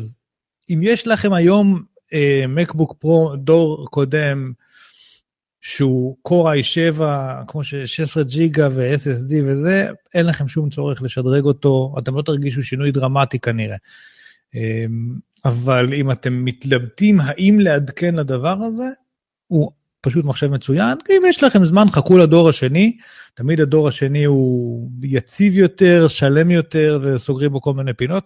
הסאונד שלו טוב יותר, המסך שלו חד יותר, לא חד יותר, חד יותר, אבל הוא בהיר יותר לדעתי. אמ, הוא פי שלוש. כאילו, אה, נו. עומק צבע פי שלוש לחדש. כאילו כן, המסכים... אני לא יודע להסביר את זה, אבל פשוט רואים טוב יותר, שומעים טוב יותר. נו, לי המקלדת שנורא הפריעה לכולם, שוב, אני אף פעם לא הייתי מהגוג, שנורא חשוב להם, ומשתמשים במקלדת משנת 92, כי רק בה האורך של ה... אני לא מהאנשים האלה, אני גם לא מקליד ספרים, אוקיי, או דברים כאלה. אז התרגלתי די מהר, ואז פתאום, דרך אגב, הגודל של הכפתורים שם יותר גדול. אוקיי, יש פחות מרווח ביניהם, הם, הם, הם יותר גדולים, אז במובנים מסוימים התרגלתי למקלדת הזו, ובעיקר בעיקר זה הגודל והמשקל. פתאום המקבוק 13 אינץ' הרגיל מרגיש כבד, מסורבל ומגושם, אה, שזה התענוג העיקרי שלי במחשב הזה. אה, בקיצור, אז זאת החוויה הפרקטית והאמיתית שלי, אני אוהב אותו, אני שמח שעברתי אליו. נוח יותר להחזיק אותו ביד ולהסתובב איתו במשרד, ו... אה, החסרון של המאגסייף נגיד הוא פחות היה לי מורגש, כי היום למחשבים יש אה, יחסית מספיק סוללה. כן? כאילו, אתה יודע, אני יוצא איתו בבוקר נגיד מה, מהמלון, וכמעט כל היום לא חיברתי אותו למטען, אז, אז זה שאין לו מאגסייף, אני, אני חוזר בערב, מחבר אותו למטען בשולחן, ואז זה גם ככה לא כזה משנה. זה, אני מאוד אוהב את המאגסייף, אני חייב להגיד, אבל כאילו, חוויתי את זה לראשונה במקבוק אר שהיה לי 13 אינץ' לפני איזה שלוש שנים, שמספיק ל-12 שעות סוללה או משהו כזה אינסיין, אתה לא מתאים את המחשב. כאילו במהלך היום, אתה מתאים אותו בלילה, כמו שעושים עם טלפון. אה, למרות שטלפון אני מתאים עוד 6 פעמים במהלך היום, חוץ מההתנה של הלילה. אה, בקיצור, אחלה מחשב המקבוק החדש. אם אתם התלבטתם או יש לכם חששות, אתם מוזמנים לפנות אליי, אבל בגדול הוא סבבה. יש לכם סבלנות, תחכו לספטמבר, אוקטובר, תקנו כבר את הדור השני, אבל בגדול אני מאוד מאוד אוהב אותו. אני חושב שהם עשו... מאוד קשה להרגיש את כל הדברים הקטנים, אבל כשמחברים את כל הדברים האלה ביחד, זה יוצא מחשב באמת אה, שאני מאוד אוהב. הדבר השני אה, זה בואינג 787 שפעם ראשונה טסתי בו. אה, מטוס שמה שמעניין בו זה שלושה דברים בעיקר, הוא בנוי מ-carbon fiber וכל מיני דברים כאלה, אבל אה, זה בא לידי ביטוי בשלושה דברים מבחינת הנוסע. הראשון זה, הוא שקט יותר ב-20%, הוא גם צורך 20% פחות אה, אה, דלק נדמה לי, או 15%, אבל הוא שקט יותר.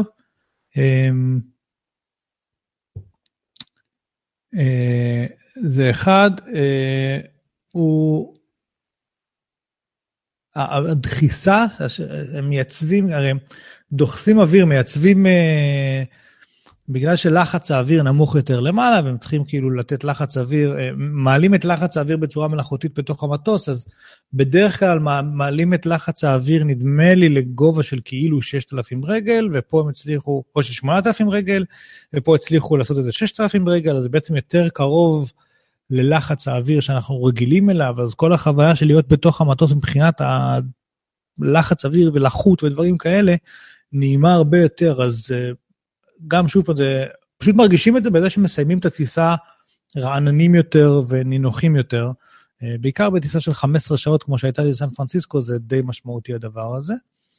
אה, וגם יש לו עוד פיצ'ר קטן וחמוד שזה החלונות של ה-787, אז א' הם גדולים יותר, מהחלונות במטוסי הבואינג והאיירבאס הרגילים, וב' יש להם איזשהו מין, אה, אין, אין את התריס שיורד מלמעלה למטה, יש מין כפתורי פלוס מינוס כאלה שמשנים את ה-opacity, את השקיפות של החלון, כך שבעצם עושים פלוס פלוס פלוס פלוס והוא נהיה יותר אטום. אה, מגניב. גם כן, כל התאורה בתוך המטוס נעימה יותר. אה, התאים, בגלל, שוב פעם, בגלל המבנה שלו, התאים של המזוודות, יש בהם יותר מקום, אלה שיש מעל הראש שלנו. אה, יכול, בקיצור, אחלה מטוס. אה, בכל מקום שיש לכם יכולת לבחור בין 787 למטוס אחר, אני ממליץ לכם לבחור ב-787, למרות שבשום מקום אין לכם בעצם את היכולת הזאת לבחור. אני השקעתי ונכנסתי לוויקיפדיה ובעצם לא ראו את זה כל הזמן, אז הנה זה. זה ה-787. וויקי וונד. איזה הייתה? אה, רואים את זה...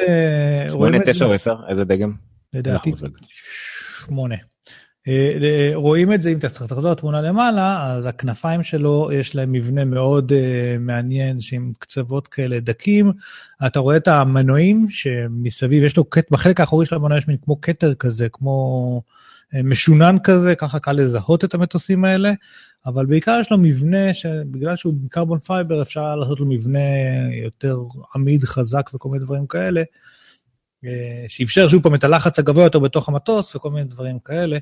אה, אז זה היה גם כן, אני בתור חובב טכנולוגיה וחובב טיסה, מטוסים בפרט מגיל מאוד צעיר, נורא התרגשתי מזה. עדיין יש לי איירבס A380 לשים על ה-V, אבל בגדול, אה, ויש כמובן את אה, 747-8, שזה המקביל של הדרימליינר. אה, של ה-787. בקיצור, צריך לטוס עוד, אין ברירה. יש לנו בצ'אט אה, מומחה מקומי, גלעד, אז כן, הוא אמר שזה שמונה, זה מה שטסת בו. יונייטד. כן, ו... ו... גלעד, אגב, תקן אותי בכל מה שטעיתי אם הסברתי דברים לא נכונים, אני... אין לנו מספיק... חייב לציין שלפני שעליתי לטיסה, קצת שתיתי, אז לא בטוח שדייקתי בכל הנתונים שאספתי שם. אבל צריך לישון, אין מה לעשות, 15 שעות. אמ, אז זה היה 787, גם פיסת טכנולוגיה שנתקלתי בה לאורך הדרך. אמ, פיסת טכנולוגיה פחות אטרקטיבית שנתקלתי בה לאורך הדרך הייתה חבילת הגלישה שלי. אה, האמת שאני כבר כמה שנים טס לחו"ל ואני עם 012 מובייל ואני די מרוצה מהם, בדרך כלל חבילה של 3 ג'יגה או ג'יגה, תלוי כמה זמן אני טס. אה, עושים את זה בהרשמה מהאתר בארץ, יש לך כזה, אתה יודע, מעקב קטן כזה באחוזים של כמה ניצלת, ואתה יכול לראות את זה מחו"ל, כמה כבר ניצלת מהחבילה. הייתי במעקב, הייתי ילד טוב, סך הכל הגעתי ליום אחד לפני האחרון עם 80 ומשהו אחוז, ישבתי אצל איזה חברים בסאניבל, בווי-פיי, אוקיי? ואז קיבלתי אס.אם.אס שאומר לי, ניצלת 90 אחוז מהחבילה. עד כאן לא חשדתי, מה, אני חשדניסט? למה שאני אחשוד? זה מה שציפיתי שיהיה. עשר שניות אחר כך, עוד אס.אם.אס, ניצלת את מלוא חבילה. דקה אחר כך, אס.אם.אס, אתה חורג ב-200 שקל מהחבילה. שלוש דקות אחר כך, אס.אם.אס, אתה חורג ב-400 שקל מהחבילה, עוד דקה אחר כך נחסם לך הקו. עכשיו, כל זה היה, אני בווי-פיי, אוקיי? אני לא גולש עכשיו. מה קרה פה. וכמובן, אה, לילה בישראל, אני אתקשר לשירות, אין לי מי לדבר, ו- וזהו, אתה יודע, עכשיו אני תקוע באמצע הסיליקון וואלי, אין לי GPS לחזור, כי, כי, כי, זה, כי זה Waze, כי זה כאלה. מפה לשם אה, דיברתי עם השירות שלהם, ייאמר לזכותם שהם לא התווכחו. הוא אמר לי, אני בודק, אני בודק, אני בוחר, בודק עם הבכיר יותר, בודק, בודק, בודק. אה, ואז כאילו כבר הייתי יום לפני הטיסה, אז אמרתם, טוב, תחזרו אליי עם תשובה כשאני נחת בארץ. כשנחתתי בארץ, חיכתה לי הודעה שזיכו אותי על 800 שקל. שזה יפה, בלי ויכוחים, שזה יפה. אמנם לא, האינטרנט עוד היה חסום לי ב, ביום האחרון, כי זה לא, לא שחררו לי את החסימה, אבל לא נורא. יש מספיק וי-פיי איפה שהייתי. אבל א', תסתכלו מה קורה עם החשבון שלכם בחו"ל. ב', יש לדעתי רגולציה שאוסרת עליהם לתת לך לחרוג מהחבילה. אתה צריך לאפשר לפתוח את זה, הוא אמור בסוף החבילה שלך, אם זה ג'יגה או שלושה ג'יגה, לעשות לך או ת'רוטלינג, כאילו להוריד לך את המהירות לכמעט כלום, או לחסום לך את הקו. אבל הוא לא אמור לאפשר לך להמשיך לגלוש במחיר של השתיים וחצי לדקה, אלא אם כן ביקשת את הדבר הזה. עד כמה שאני מכיר את הרגולציה, ויכול להיות שאני לא מדייק פה. אה, ג', כן, סבבה בסופו של דבר, השירות של 012 לא אכזב אותי. אני, הם, הם הגיבו כמו שבצורה הכי טובה יחסית לכנראה תקלה שהייתה, בסדר? אם תקלות קורות, את זה אני מבין. להבדיל מסמסונג, הם לא התנערו מאחריות וזיכו אותי, דרך אגב, לדעתי גם על כל מחיר החבילה, אה, עד כמה שאני אצליח להבין. אז, אז שאפו להם על הדבר הזה, אבל אתה יודע, תמיד כשההורים שלי טסים לחו"ל ואני עושה להם חבילה והם פתאום חוזרים עם איזה 400 שקל ואני אומר להם, לא, אתם לא השתמשתם בזה כמו שצריך או משהו כזה, פתאום אני מבין שהם לא בטוח שהם אשמים, אוקיי? אתה יודע, הסתכלתי לאמא שלי על החשבונות, פתאום אמרתי, טוב, הייתה לך שיחה של 40 דקות שנכנסה וזה לא חלק מהחבילה שלך, אז אמ, בקיצור, צריך לעקוב אחרי מה שקורה שם, כי, כי להבדיל ממה שקורה בארץ, כל מה שקורה לך בחו"ל עם הטלפון הסלולרי, הוא יקר בערך פי 10. אוקיי? בארץ אתה יכול להידפק ב-40 שקל, שם זה נהיה ישר 400 שקל. אז תשימו לב אחרי הדברים האלה, תעקבו. שוב, אני בסופו של דבר מרוצה מאיך שטיפלו בי, בהנחה והייתה תקלה שם, אבל uh, באותה מידה יכלתי לא לשים לב ל-SMSים, מי יסתכל על SMSים, אוקיי? ו... או, אתה יודע, או קצת הייתי לא שם עין על החשבון, כי ידעתי שמה שאני אמור לשלם זה 150 שקל, זה מחיר החבילה שלי, והייתי משלם 800 שקל עכשיו שלא הייתי אמור לשלם. אז, אז שימו לב גם לזה. היה להם הסבר למה? מה, מה גרם לזליגה הזאת למרות שהיית על וי-פיי? לא. אה, גם לא נכנסתי, יכול להיות שאם הייתי עכשיו הולך לתחקר אותם הייתי מוצא את ההסבר, אבל פשוט כאילו החזירו לי 800 שקל, אני מבחינתי קיבלתי את מה שאני רוצה, אין לי, אין לי כוח להתעסק עם זה עכשיו. אז זה גם טכנולוגיה. אה, עוד טכנולוגיה אחד, נכון? אני חושב שהיה לי, זה טסלה X. דיברנו על ה... כן, אסיסטיב טכנולוגי, מקבוק, 787, חבילת קרישה, טסלה X. אז... אה, אתה דוחה ודוחה את הפאנץ כאילו של אה, זה. מה? של סוף הפרק? של טסלה, לא. אה, אוקיי. אמ, כן, אז לפני שנתיים נסעתי, הייתי גם כן שם באזור העמק, עמק הסיליקון, ואז רציתי לעשות test drive בטסלה, וקבעתי תור, דרך אגב, כל אחד יכול לקבוע תור באתר של טסלה, בכל מקום שיש סוכנות, גם באירופה, גם בארצות הברית, הם אפילו לא שואלים למה אתה רוצה, לא אכפת להם, אתה לא צריך לשקר להם ולהגיד, כן, אני הולך לקנות טסלה, או יש לי, אני עיתונאי, זה לא מעניין אותם, אתה רוצה test drive, הוא פשוט לוקח אותך ל-test drive, קובעים מראש באתר, זה הכל מאוד נוח. אמ, אז קבעתי את, לפני שנה test drive לטסלה X, לטסלה S, ואז הגעתי להם, ואז הם אמרו לי, אה כן, אבל אין לך רישיון בינלאומי. אתה יודע מה זה רישיון בינלאומי?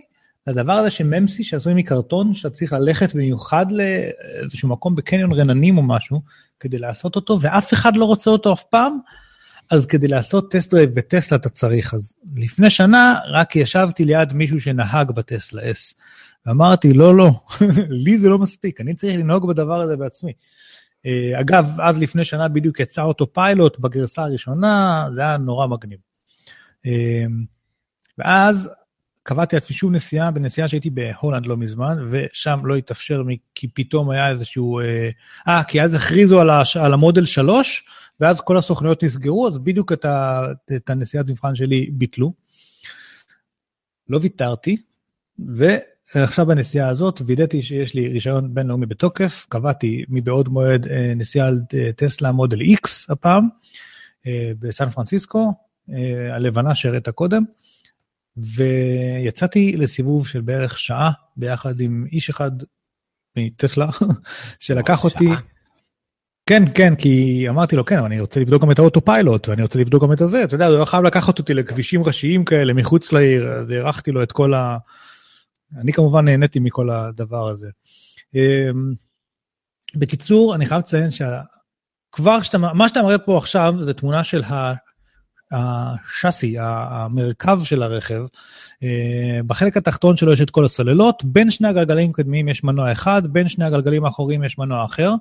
שניהם מנועים חשמליים, בעצם אין שם יותר מדי חלקים זזים. החלק המכני היחיד שיש שם, אם אתה רואה מאחור את שני העמודים הגדולים וגם מקדימה, יש אה, קפיצי אוויר לאוטו, הוא יודע טיפה להרים ולהוריד את עצמו, אה, ולכן יש מדחס, יש קומפרסור מקדימה, הוא החלק המכני בעצם היחיד שיש באוטו הזה. אז קודם כל, בגלל שכל הסוללות למטה, אה, אה, מרכז הכובד של האוטו הזה נמוך בצורה יוצאת דופן.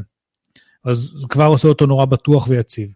דבר שני, בגלל שבעצם אין מנוע במקום של המכסה מנוע, ואין מנוע גם מאחורה, כי הם בדיוק נמצאים בין שני הגלגלים, אז יש בגאז' גם מקדימה, ומאחורה יש גם שורת מושבים שלישית, ועוד בגאז' מתחת, גם בטסלה S יש לך שורת מושבים שלישית, מתקפלת. בקיצור, המון מרחב אחסון יש בדבר הזה, מעצם איך שהוא בנוי. אמ, תאוצות מטורפות, כי מנוע חשמלי מקבל את כל המומנט שלו מההתחלה, מאפס. אמ, וכל הדבר הזה, כל האוטו הזה, הוא, הוא, הוא לא כמו שום אוטו שאני מכיר, הוא כולו גאדג'ט אחד גדול. שוב, כי, כי הוא חשמלי, כי הוא קונקטד לאינטרנט, ו... אז, אז כבר מהשלט אתה יכול לפתוח את שתי הדלתות האחוריות, דלתות השחף המגניבות שהראית בתמונה אחרת, אה, שכמובן מצוידות גם בסנסורים מהצדדים, כדי שאם יש אוטו צמוד אליך, אז הם לא יתנגשו בו, גם בסנסורים מהתקרה, כדי שאם הגראז' שלך נמוך, אז הם לא יתנגשו בו. ושוב, הפתיחה שלהם נעשית על מהשלט של האוטו, או מהמסך הגדול של ה-17 אינץ' שיש שם, או מכפתורים אה, שיש על הדלתות עצמן. הכל בלחיצה והכל נסגר בצורה אוטומטית. אבל גם הדלת של הנהג ושל הנוסע לידו נפתחות בצורה חשמלית על ידי כל אחד מהשלטים, ואם יש לך את חבילת האבזור הנכונה, הדלת תיפתח מעצמה כשפשוט תתקרב לאוטו. זה נורא נחמד. הכיסאות, הראית קודם את שורת המושבים, אז הכל חשמלי. אתה לוחץ בגב הכיסא על לחיצה עדינה עדינה, כל הכיסא האמצעי זז קדימה, והכיסא של הנהג גם זז קדימה, אם אף אחד לא יושב עליו, כדי שתתאפשר כניסה נוחה לשורת המושבים השלישית מאחור. אמ, בלחיצת כפתור כמובן, הכל פה מתקפל ואתה מקבל אה, משטח הטענה אה, כמעט שטוח ומאוד מאוד נוח. אמ, נכנסנו, שאל אותי מאיזה ארץ אני, אמרתי לו ישראל, אז הוא הלך למשהו שנקרא טיון אין שם, שזה כזה סוג של ספוטיפיי, בחר ישראל, נפתחו לי כל התחנות אה, הרדיו הישראליות ש... ש... שקיימות באינטרנט, גלגלצ, 99, אתה נוסע שם בארצות הברית ושומע את הרדיו הישראלי. אה, דיברתי על הגבהה והנמכה של האוטו, אז אה, כשאתה מגיע, נגיד יש לך יציאה מהחנייה, שאתה צריך תמיד להגביה את האוטו, כי יש שם זווית לא טובה והאוטו קצת נמוך, אז אחרי שהגבהת אותו פעם אחת, האוטו זוכר את זה, ולכן בפעם הבאה שתגיע לשם הוא כבר יגביה את עצמו לבד. אבל יותר מזה, כל טסלה אחרת שתגיע לשם, כל מה שקורה עם האוטו משודר למחשב מרכזי, ואז משודר חזרה בעדכוני תוכנה לכל הטסלות האחרות, אז כל טסלה אחרת שתגיע שם גם תגביה את עצמה, ותשמור על עצמה מפני הבור בכביש, או הזווית הלא טובה, וכן הלאה. בדיוק רציתי בכלל... להגיד שהיה לנו את זה כבר בשיטרון BX, אבל זה קצת יותר... נכון, אבל, אבל בלי מחשב מרכזי שמנהל את כל האירוע הזה. עכשיו, יש את הנושא של autopilot שם, שאתה יודע, אה, נסענו במקום מסוים, אגב, ה-autopilot, אני לא ידעתי את זה, אבל כרגע אפשר להפעיל אותו רק עד 50 מייל per hour, אוקיי? לא, לא הייתי מודע לזה, אבל זה מעולה לפקקים, כי מה שהוא עושה... ה-autopilot המלא, אבל יש כל המנגונני הגנה מנתיבים עדיין עובדים, לא? נכון, כן, נכון, נכון, אני מדבר על fully autopilot, אני לא מסתכל, כאילו לא נוגע בהגה ולא בדוושות ולא כלום, ו, וגם יש לו רדאר שמאיט אותו עד עצירה מלאה, ומאיץ אותו חזרה לפי המרחק מהרכב שלפניי והכל, אז זה זמין אה, עד 50 מייל פר אאואר. וזה מדהים. אין, אין לי איך לתאר את התחושה הזאת, שהאוטו, בהתחלה זה קצת מוזר, אה, אבל באיזשהו שלב אתה מבין שהוא יותר טוב ממך, הוא יותר ערני ממך, הוא יותר מדויק ממך, יש לו מלא רדארים, מלא מצלמות, כל האוטו מרושת היטב. אה, ה-UX של המסך הגדול הזה הוא נורא מגניב, יש שם איזה שבע אפליקציות שונות, אה, מפה, מוזיקה, קלנדר, קונטרילו, טלפון, מצלמה אחורית. ואתה יכול לסדר מה יהיה בחצי הראשון, העליון של המסך, מה בחצי התחתון, האם לפרוס את זה על כל המסך. יש לו שם מגוון מטורף של... אה, אה, של settings כאילו, אתה יכול לצורך העניין, כשאתה עוזב את דוושת הגז, אה, אז uh, בעצם המנועים החשמליים מייצרים חשמל עכשיו, אוקיי? משתמשים בהאטה כדי לייצר חשמל. אתה יכול לשתות על כמה העוצמה של הדבר הזה תהיה, כדי שזה יהיה אה, חסכוני מצד אחד, או נעים יותר לנסיעה מצד שני. כמובן שאם אתה מתכנן, אמרתי לו, סבבה, מה לגבי הטווח? אז אתה רוצה לנסוע ליוסמיטי, שזה טווח רחוק? אז הוא בונה לך מסלול דרך כל הסופר צ'ארג'רים, הוא אומר לך, פה אתה תעצור לחצי שעה, שתי קפה, תאכל סנדוויץ', תמשיך, בינתיים הוא ייתן לך מספיק כדי להגיע עד יוסימיטי.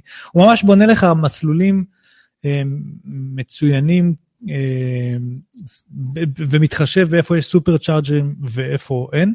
superchargers, יש לציין, הם גם חינמים, כן? אתה לא רק מתדלק את האוטו שלך לעוד 270-80 מייל, 280 מייל זה 400 קילומטר. כן? זה, זה טווח ממש סביר לרכב, אוקיי? זה, אה, אחרי 400 קילומטר, אתה anyway צריך לעצור להפסקה של 30 דקות, לאכול משהו, להתרענן, ללכת לעשות פיפי, אז, אז כאילו הוא פשוט אומר שבזמן הזה תטעין את האוטו, בחינם.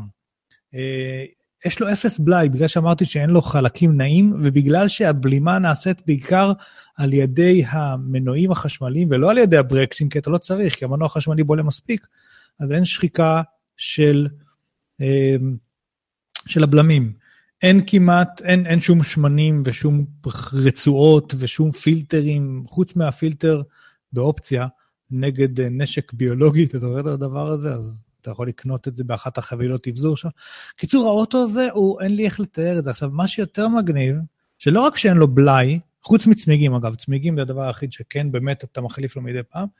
אמ, יש לו המון מנגנונים שמונעים תאונות במפר טו במפר, נכון? את כל ה... מה שדיברת, שאלה ששומרים שנשאר בנתיב ושלא יתנגש באוטו שלפניו, אז יהיה לך הרבה יותר, הרבה פחות פחחות לעשות לאוטו הזה. ובנוסף, כל עדכון תוכנה שיוצא, האוטו נהיה אשכרה טוב יותר. זה לא רק שאין לו בלאי, הוא נהיה טוב יותר. וזה מדהים, כאילו דיברתי איתו על זה שבהתחלה התלוננו על זה שיש, אה, היו בעיות עם ההינג'ים, עם, עם, עם הצירים של הדלתות שחף האלה של המודל X. לא רק כן, זה היה בעיות תוכנה. בגדול יש לנו כרגע, כאילו, הם הוציאו כבר איזה שלושה עדכונים, ויש כרגע ירד כאילו לאפס מספר התלונות על הדבר הזה. פשוט מתקנים את האוטו בתוכנה, כאילו, אתה הולך לעשות טיפול, הם עושים לך software update. אה, זה מדהים, זה מדהים. שוב, זה שהוא מחובר, נותן כל כך הרבה יכולות אה, לטסלה עצמם, לקבל המון מידע מכל צי הרכבים, לנתח את המידע הזה, ללמוד ממנו, ו, ואז להחזיר את כל מה שלמדו כדי לשפר את כל צי הרכבים שנמצא על הכביש. זה, זה באמת יפהפה. אתה יכול לערוך כל דבר שיש בלוח השעונים שאתה מראה עכשיו. האוטו כולו מוקף במצלמות וב, ובחיישנים וברדארים, כך שאתה מקבל באמת איזשהו משהו היקפי מדויק מאוד לגבי מה יש מסביב. אמ, auto parking, אתה, אתה נוסע ליד חנייה, הוא מסמן לך איפה יש חנייה מספיק גדולה, אחרי שטיפה עברת, אתה עוצר, לוחץ על P, מכניס אותך, ושומר על מרווח של שישה אינץ' מהמדרכה, כדי שלא יהיה לך שריטות בג'אנט בטעות או כל מיני דברים כאלה. auto parking, תחשוב איזה דבר יעיל זה. הוא כל כך, והוא כל כך טוב ומדויק, והוא לא כמוני, שתי ניסיונות, מפספס לפעמים, הוא טיפה באלכסון, צמוד מדי מדרכה, לעיתים, זה תמיד מדויק, זה תמיד טוב. זה חוויה, אני ממליץ לכל מי שמגיע לאירופה או לארה"ב למקום שיש בו את הדבר הזה, אה, לקחת סיבוב על איזושהי טסלה, זה לא כל כך משנה אם זה ה-X או ה-S, בעיניי זה די אותו דבר. הקונספט של רכב, שדרך אגב, בכל מקומות העבודה בארצות הברית כמעט, החניות הכי טובות שמורות לרכבים חשמליים עם מתנה חינם על חשבון החברה, בקניונים, במו"לים, ב, אני לא יודע, במקומות ממשלתיים. אמ, אתה צריך בעצם לשים לעצמך בבית, אתה לא חייב, אתה יכול להתחבר לשקע רגיל, אבל זה מתאים נורא לאט, בדרך כלל שמים איזושהי קופסה בחניון, אה, בגראז' שלך, אם אתה אמריקאי, יש לך גראז', אה, ש, שמטעינה מהר יותר, וזהו, אתה גם, אתה יוצא כל בוקר עם אוטו טעון מהבית, אתה בעצם אף פעם לא הולך לתחנת דלק, אלא אם כן יש לך נסיעה ארוכה, זה גם קטע. כי אני כן הולך לתחנות דלק עם האוטו שלי, אבל שם, בגלל שאתה גם ככה מטעין אותו כל פעם בערב לחדש, למלא כאילו, אתה לא צריך ללכת לתחנות דלק, אתה אף פעם לא מתדלק את האוטו, אלא אם כן אתה יוצא לנסיעה בין עירונית ארוכה. וגם אז, שוב פעם, ה-30 דקות להטעין בזמן שאני אוכל איזה מקדונלדס בצד הדרך, אה, וזה מתאים לי חינם למלא, זה, זה, זה אחלה ברגן. באמת שהם משנים פה את שוק הרכב, נציין שהדגמים האלה עדיין, שה-X וה-S עדיין עולים סביבות ה-100 אלף דולר, תלוי באבזור, זה יכול מ-80 אלף דולר עד 120 אלף דולר, תלוי באבזור, שזה יקר, זה, זה, זה פורשים עולים ככה, מרצדסים יקרות עולות ככה, זה יקר גם בארצות הברית. אבל uh, המודל 3 יוצא עכשיו ביולי, ואמור לעלות החל מ-35 אלף דולר, שזה כבר מחיר של טויוטה קאמרי, או של רכבים הרבה יותר הגיוניים בארצות הברית. אמ, זה הולך לדעתי באמת לטרוף כמה קלפים בשוק הזה. כמובן מבחינת אבזור, כמו שאתם רואים פה, יש, אפשר לשים... לא, מה שרואים פה זה לא רואים פה, מה שהם רואים זה משהו אחר. זה, זה בעצם הפולקסווגן, נכון? לא, זה ה Lucid Air. אה, Lucid. אה, הוא החליף אותו. זה כי לא זה כי אתה משוויץ אתה עושה בדיקה על טסלה ו-MKBHD עושה על prototype של Lucid Air.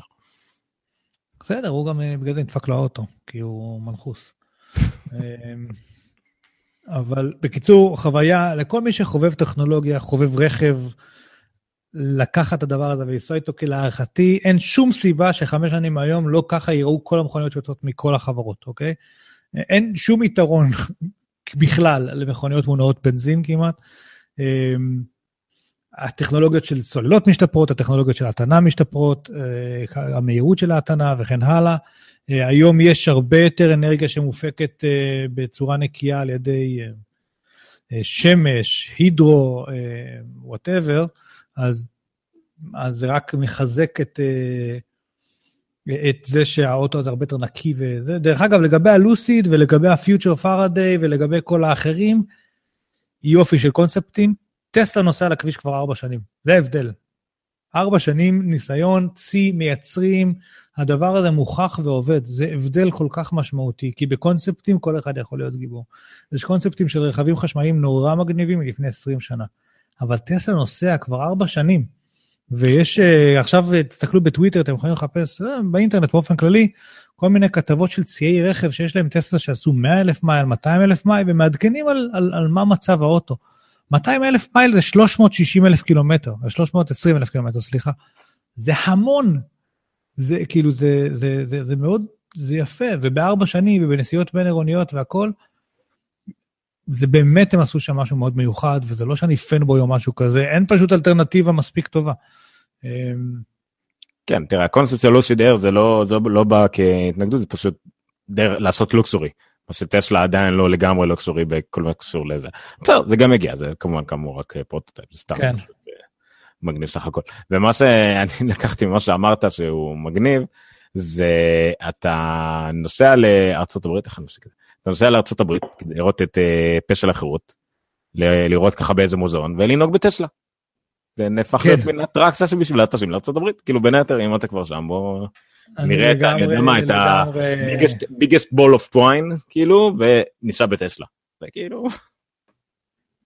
כן, אני, אני מבחינתי שוב פעם, זה היה באמת אחת מהחוויות היותר מעניינות שהיו לי בטיול הזה, וכמו שאתם שומעים, היו לי הרבה חוויות מעניינות, אה, כי זה באמת מיוחד. אגב, מול, אה, ליד הסוכנות של טסלה שם בסן פרנסיסקו, הייתה סוכנות של בריטיש מוטורס, שהם יבואן כזה עצמאי, אז היו שם למבורגיני אבנטדור, וכל, שזה לא בריטי, אבל עדיין נורא יפה, וריינג' רובר, וה Discovery 5, וכל מיני מכונות סופר מגניבות, וממול הסוכנות של טסלה היו שם אה, מוזיאון, עם כל מיני מכוניות טלבוטים כאלה משנות ה-40-50, דברים מקסימים, פרארי טסטרוסה, שכל מי שהיה ילד ב eighties, כאילו, גדל הדבר הזה. ועדיין, בעולם המוטורי הנורא מגניב הזה, שאני נורא אוהב אותו, הטסלה היו ללא ספק משהו מאוד מעניין, מיוחד, שמי שפטרול הד אה, חייב ללכת לבדוק אותו. אה, זהו, ממליץ לכם בחום, זה סופר סופר טכנולוגיה מעניינת. אה, יפה, זה חתיכת חוויות טכנולוגיה שם, אפילו על של טיול שהתקצר קצת, זה מגניב לגמרי. איפה היינו? איבדתי את המסמך כי קרה משהו מוזר בקבוצה של המק. אני תכף אטפל בזה. אמ, אוקיי, הדבר האחרון זה סתם דברים שלמדנו uh, השבוע. אני לא זוכר אם זה היה בשישי, חמישי, שישי או שבת, אבל למדתי שיש uh, מתחרה שחשבתי שהוא רק תיאורטי ל-Unlimited, וקוראים לו פרטנר. אוקיי, okay, עכשיו אני, I'm listening. מתברר שאחרי זה, אחרי שראיתי מה, מה זה, אומר, אה, אני תכף אסביר מאיפה אני יודע על זה, הלכתי חקרתי קצת אחורה ביוני 2016 אה, פרטנר הודיע שהיא אה, הייתה אה, פרטנר הייתה אמורה להיות חלק מהמיזם הסיבים האופטיים של Unlimited הייתה אמורה להיות חלק מכל המיזם הזה ולהיעזר בו כאילו לתת לו כספק וכדומה הם החליטו ללכת לדרך חדשה ועצמאית והחליטו לפרוס בעצמם סיבים אופטיים. אוקיי. Okay. נכון לאמצע 2016 היו להם משהו כמו 1500 קילומטר של סיבים אופטיים לצורך השוואה ל-Unlimited 6,000 לחברת חשמל רוצה לנחש כמה יש? 100. לא חברת חשמל סליחה לבזק. 200. 1 נקודה משהו מיליון קילומטר. אה לא של אופטי. של 70 אופטים. של אופטי? שיכולים לא משנה זה הרעיון של זה. בקיצור פרטנר החליטו להיות עצמאים כרגע לפי כתבה שצירפתי פה של אבי וייס אני מאוד לא אוהב אותו אבל בסדר הוא היחידי שמדווח על הדברים האלה. בצורה די פיראטית הם החליטו לפרוס מה זה פיראטית הם אישור ממשרד התקשורת למרות שזה לא חוקי. הם פורשים בעצמם תשתיות ועושים את הניסויים לגמרי בעצמם בדומה למה שהיה Unlimited בבאר שבע וכדומה. והם נוקטים בשתי שיטות א' כל לפעמים יש להם ממש אמור להיות להם ציר מרכזי של סיב אופטי לאורך כל המדינה והחל משם הם יעזרו בחברת חשמל ולבית מה שנקרא המייל האחרון הם בעצמם שוב יהיו. חלק בשילוב בזק חל... לא חברת חשמל אני כל פעם אומר חברת חשמל בטעות התכוונתי לבזק כי בזק יש לה צינורות בכל הארץ שהיא מחויבת לתת לאחרים להשתמש בהם. על בסיס רישיון מוזל כאילו על בסיס הסכם שימוש מוזל וכל מה שקשור לזה כי כדי לשבור את המונופול זה חלק מהקטע של מה שעושים לבזק היום. בשורה התחתונה אחד המקומות שבהם למשל פרטנר הכניסה את העניין הזה עד הבתים זה בקריית אונו. מה חשבתי שתגיד הוד השרון. כרגע זה בקריית אונו יש שם שכונה מאוד חדשה שיושבת על ציר די מרכזי על צומת גאה. הם שבנו את השכונה הזאת פרטנר חפרו בכל השכונה פרסו כנראה את הסיבים האופטיים האלה ממש עד הבניינים. איך אני יודע את זה בגלל שלחברים שלנו יצרו איתם קשר שבוע שעבר הציעו להם להצטרף לניסוי זה בניינים של אני לא זוכר כמה דירות ארבע משהו כמו איזה 40 50 דירות לפחות בכל בניין. כולם כמעט מעמד בינוני פלוס צעירים וכדומה. הם מבטיחים מינוס 300 מגה מקסימום גיגה הורדה. כמה כמה? מינימום 300 מקסימום גיגה זאת אומרת זה הטווח. העלאה מקסימום גיגה הורדה אוקיי. הורדה העלאה מינוס מינימום 10 מקסימום 100. 100 שקל. לא סימטרי. לא יודע למה כרגע זה לא סימטרי זה מה שהם עושים. אמרתי גם אמרתי להם את זה זה לא זה לא משנה להם אבל לא משנה 100 שקל לחודש. זה נשמע ממש טוב אני רוצה כזה עכשיו. תעבור לקריית אונו. תגיד לי בוא נשאל אותך שאלה כבר אם קצת צרכנית אם היית צריך היום לעשות אינטרנט. אצל מי היית עושה? היית צריך חבילת תשתית פלוס ספק. אני מרוצה ממה שיש לי עכשיו למרות שיש לזה חסרונות. הוט. הוט עסקי בסדר עדיין 200 על 5. 200 על 5 אוקיי. כן. אם, אם זה היה יחסית זול הייתי עושה 500 על 10 אבל הקפיצה היא גדולה מדי. הקפיצה בוא נגיד לרוב האנשים 200 על 5 יעלה משהו כמו 200 שקל לחודש. החישרון היחידי הוא שבשעות השיא אני מגיע רק ל-50-60 מגבייט. מגביט.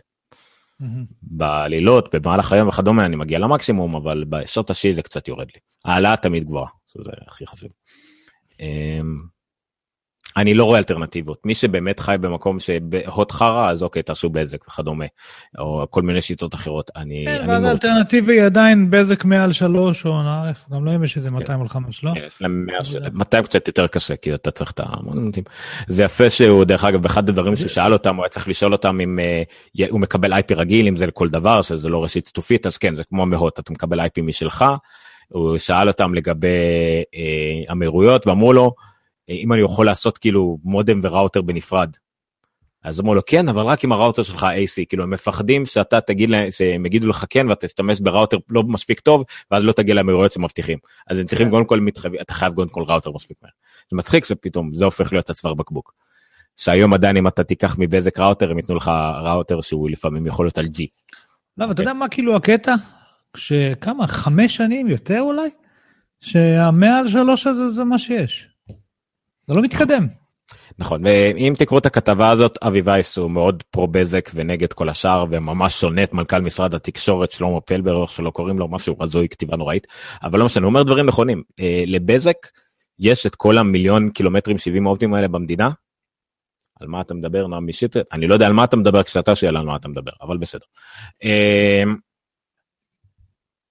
אז uh, לבזק יש להם את האפשרות להפעיל את ה-70 האופטיים מתי שהם רוצים אבל כנראה הם מגבילים אותם הם כאילו מאוד כפופים לחוק ולא רוצים לצאת מהחוק למרות שהם יוצאים מאוד חארות בקטע שהם uh, לא נותנים את הסוג השלטונאי כמו שצריך אבל במקרה הזה הם כאילו כפופים לחוק עד שלא יגידו להם שהם לא יכולים הם לא יעשו את זה. בפועל יש לי 70 אופטיים פה בקצה הרחוב אם הם היו רוצים. מהשיב האופטי שיש לי בקצה הרחוב היו משתמשים על הקו DSL שהקו נחושת המעפן שמגיע אליי הביתה והייתי נהנה מ-590 מטרי לפחות. טכנית זה אפשרי לחלוטין. אין שום מניעה טכנית, הם רק צריכים להעלות את השלטר. ואת המחירים. הבזק fiber, NGN fiber, נכון? זוכר שהיה את הפרסומים כן, האלה? כן, כן. הסיבה היחידה שהיו את הפרסומים האלה זה הפחד מ Unlimited. ברגע ש Unlimited נחלש ונחלש, פתאום אתה לא שומע יותר על המושג הזה. לא קיים יותר NGN fiber, כן. כי הם פשוט החליטו לרדת מזה. יהיו מעט מאוד בתים בארץ שנהנו בזה, אבל בפועל אה, זה. אני לא יודע מה להסביר מההתחלה. מצטער נועם. אני קצת צריך יותר הקשר, כי, כי מה שאני קורא שאתם כותבים הוא זה כמה דקות שתיים אחרי שאני אומר אותו, אז סליחה על הזה, אבל עם הקשר אני ננסה, אנחנו ננסה להסביר שוב, וזה מה שיפה ביוטיוב, תמיד אפשר לחזור ולצפות בנו או אה, להירשם לפודקאסט. כן. אתה יודע ש... לא מזמן אה, קיבלתי ממך את אה, פורצה הורייזן, כן. שהוא ממש הרבה יותר כיף מה Forza הרגיל, המשחק לאקסבוקס עם ה... שיש בו גם שטח וזה. נכון כי זה פשוט קח תנהג תעשה כיף עזוב אותך מכל מיני דברים אה, מתוחכמים. ממש הרבה יותר כיף. ואז גיליתי, שגם ראיתי את זה ב Forza הרגיל, שיש את הקטע הזה של rewind. נכון מה עכשיו לא. כשאנחנו גדל, לא לא נכון, אני יודע, זה כאילו, אבל פתאום ירד לי האסימון של מה אני הייתי צריך לעשות לפני שהיה rewind. כל פעם שהייתי עושה טעות הכי קטנה, היינו מתחילים מההתחלה את הכל, בכל המשחקים ששיחקנו אי פעם. ה rewind הזה זה, זה life changing. עכשיו, מה שמצחיק לראות זה איך הבן שלי מתעצבן גם על ה rewind, כאילו, מבחינתו זה כבר יותר מדי שהוא צריך לעשות, אבל... אה, אבל אמרתי לו, אתה יודע מה אני הייתי צריך לעשות? אני הייתי מתחיל את הכל מההתחלה. אז הוא אמר לי, אבא. אבל אה, זה כיף ה rewind. כן, איך זה לשחק עם הבן? הקץ, העקומת למידה שלהם היא מטורפת, באמת מטורפת. אני בא, אני מסביר לו, ארבע דקות אחר כך הוא יותר טוב ממני. כאילו זה, זה מדהים. אני מנסה תמיד לאתגר את עצמי, אגב. אני מנסה לעשות רמת כוס טיפה יותר גבוהה, מתייאש, סבבה זה כיף זה מאתגר, אני מעדיף לנצח. מוריד חזרה לזה, לעזוב אותי. כן. כן, לא, גם ברמה הזאת אני כאילו נוסע מהר מדי ואני יודע שאני נוסע מהר מדי אז אני מאבד שליטה כאילו, אבל זה. משנה, אתה גם נוסע עם בוגטי ויירון על- על הקוצים ועל ה... נכון. זה משנה. אבל לא משנה, זה זה מאוד חמוד. לא, בים, שוחה בים ונכנס. זה- לא, לא, זה- זה בהחלט היה חד כיף. וגם לך היה קצת קשה לקלוט בהתחלה, צריך לנהוג בצד השמאלי. אוסטרליה, כן, הסברתי את זה לילדים. פתאום זה הדבר הכי הכי מוזר לי במשחק. לא משנה, מה איך הגענו לדבר על זה אני לא יודע. אמ, אוקיי. הגעת. להבנה פה עם... לא לא אני רוצה לדבר טיפה טיפה טיפה על פודקאסטים. אה, יש בום מאוד רציני גדול של פודקאסטים בארץ ואני מאוד אוהב את זה הקבוצה של אה, פודקאסטים ישראל שאני הקמתי. אה, קצת, מתעוררת בעיקר בגלל פוסטים בפאפאזון וכל מיני כאלה שמקדמים אותה שכחתי אבישי אני לא זוכר את השם משפחה שלו כי הוא קצת משורבע לי. יש לו קבוצה ל-voice assistant קבוצה מאוד מעניינת על אה, voice assistant וכדומה אז הוא עשה גם רשימה ממש טבלת אקסל כזאת ב Google Docs על כל הפודקאסטים ב- בעברית וישראלים וגם אנחנו שם ובאופן כללי אני רואה הרבה הרבה גדילה בזה. אה, קצת לצערי אנשים הולכים ל SoundCloud או לכל מיני שירותים מוזרים בשביל הפודקאסטים שלהם במקום לעשות משהו קצת יותר קבוע כמו Podbean כמו Libsyn או עצמאי לחלוטין SoundCloud עוד מעט גם פושטים את הרגל אז בכלל זה לא יהיה כיף. אה, אבל אני כל מה שאני רוצה להגיד זה תירשמו לפודקאסטים. אם נוח לכם ב iTunes חפשו את הנונקאסט ב iTunes. Overcast מאוד מומלץ גם כן הנגן אהוב עליי וגם שמה.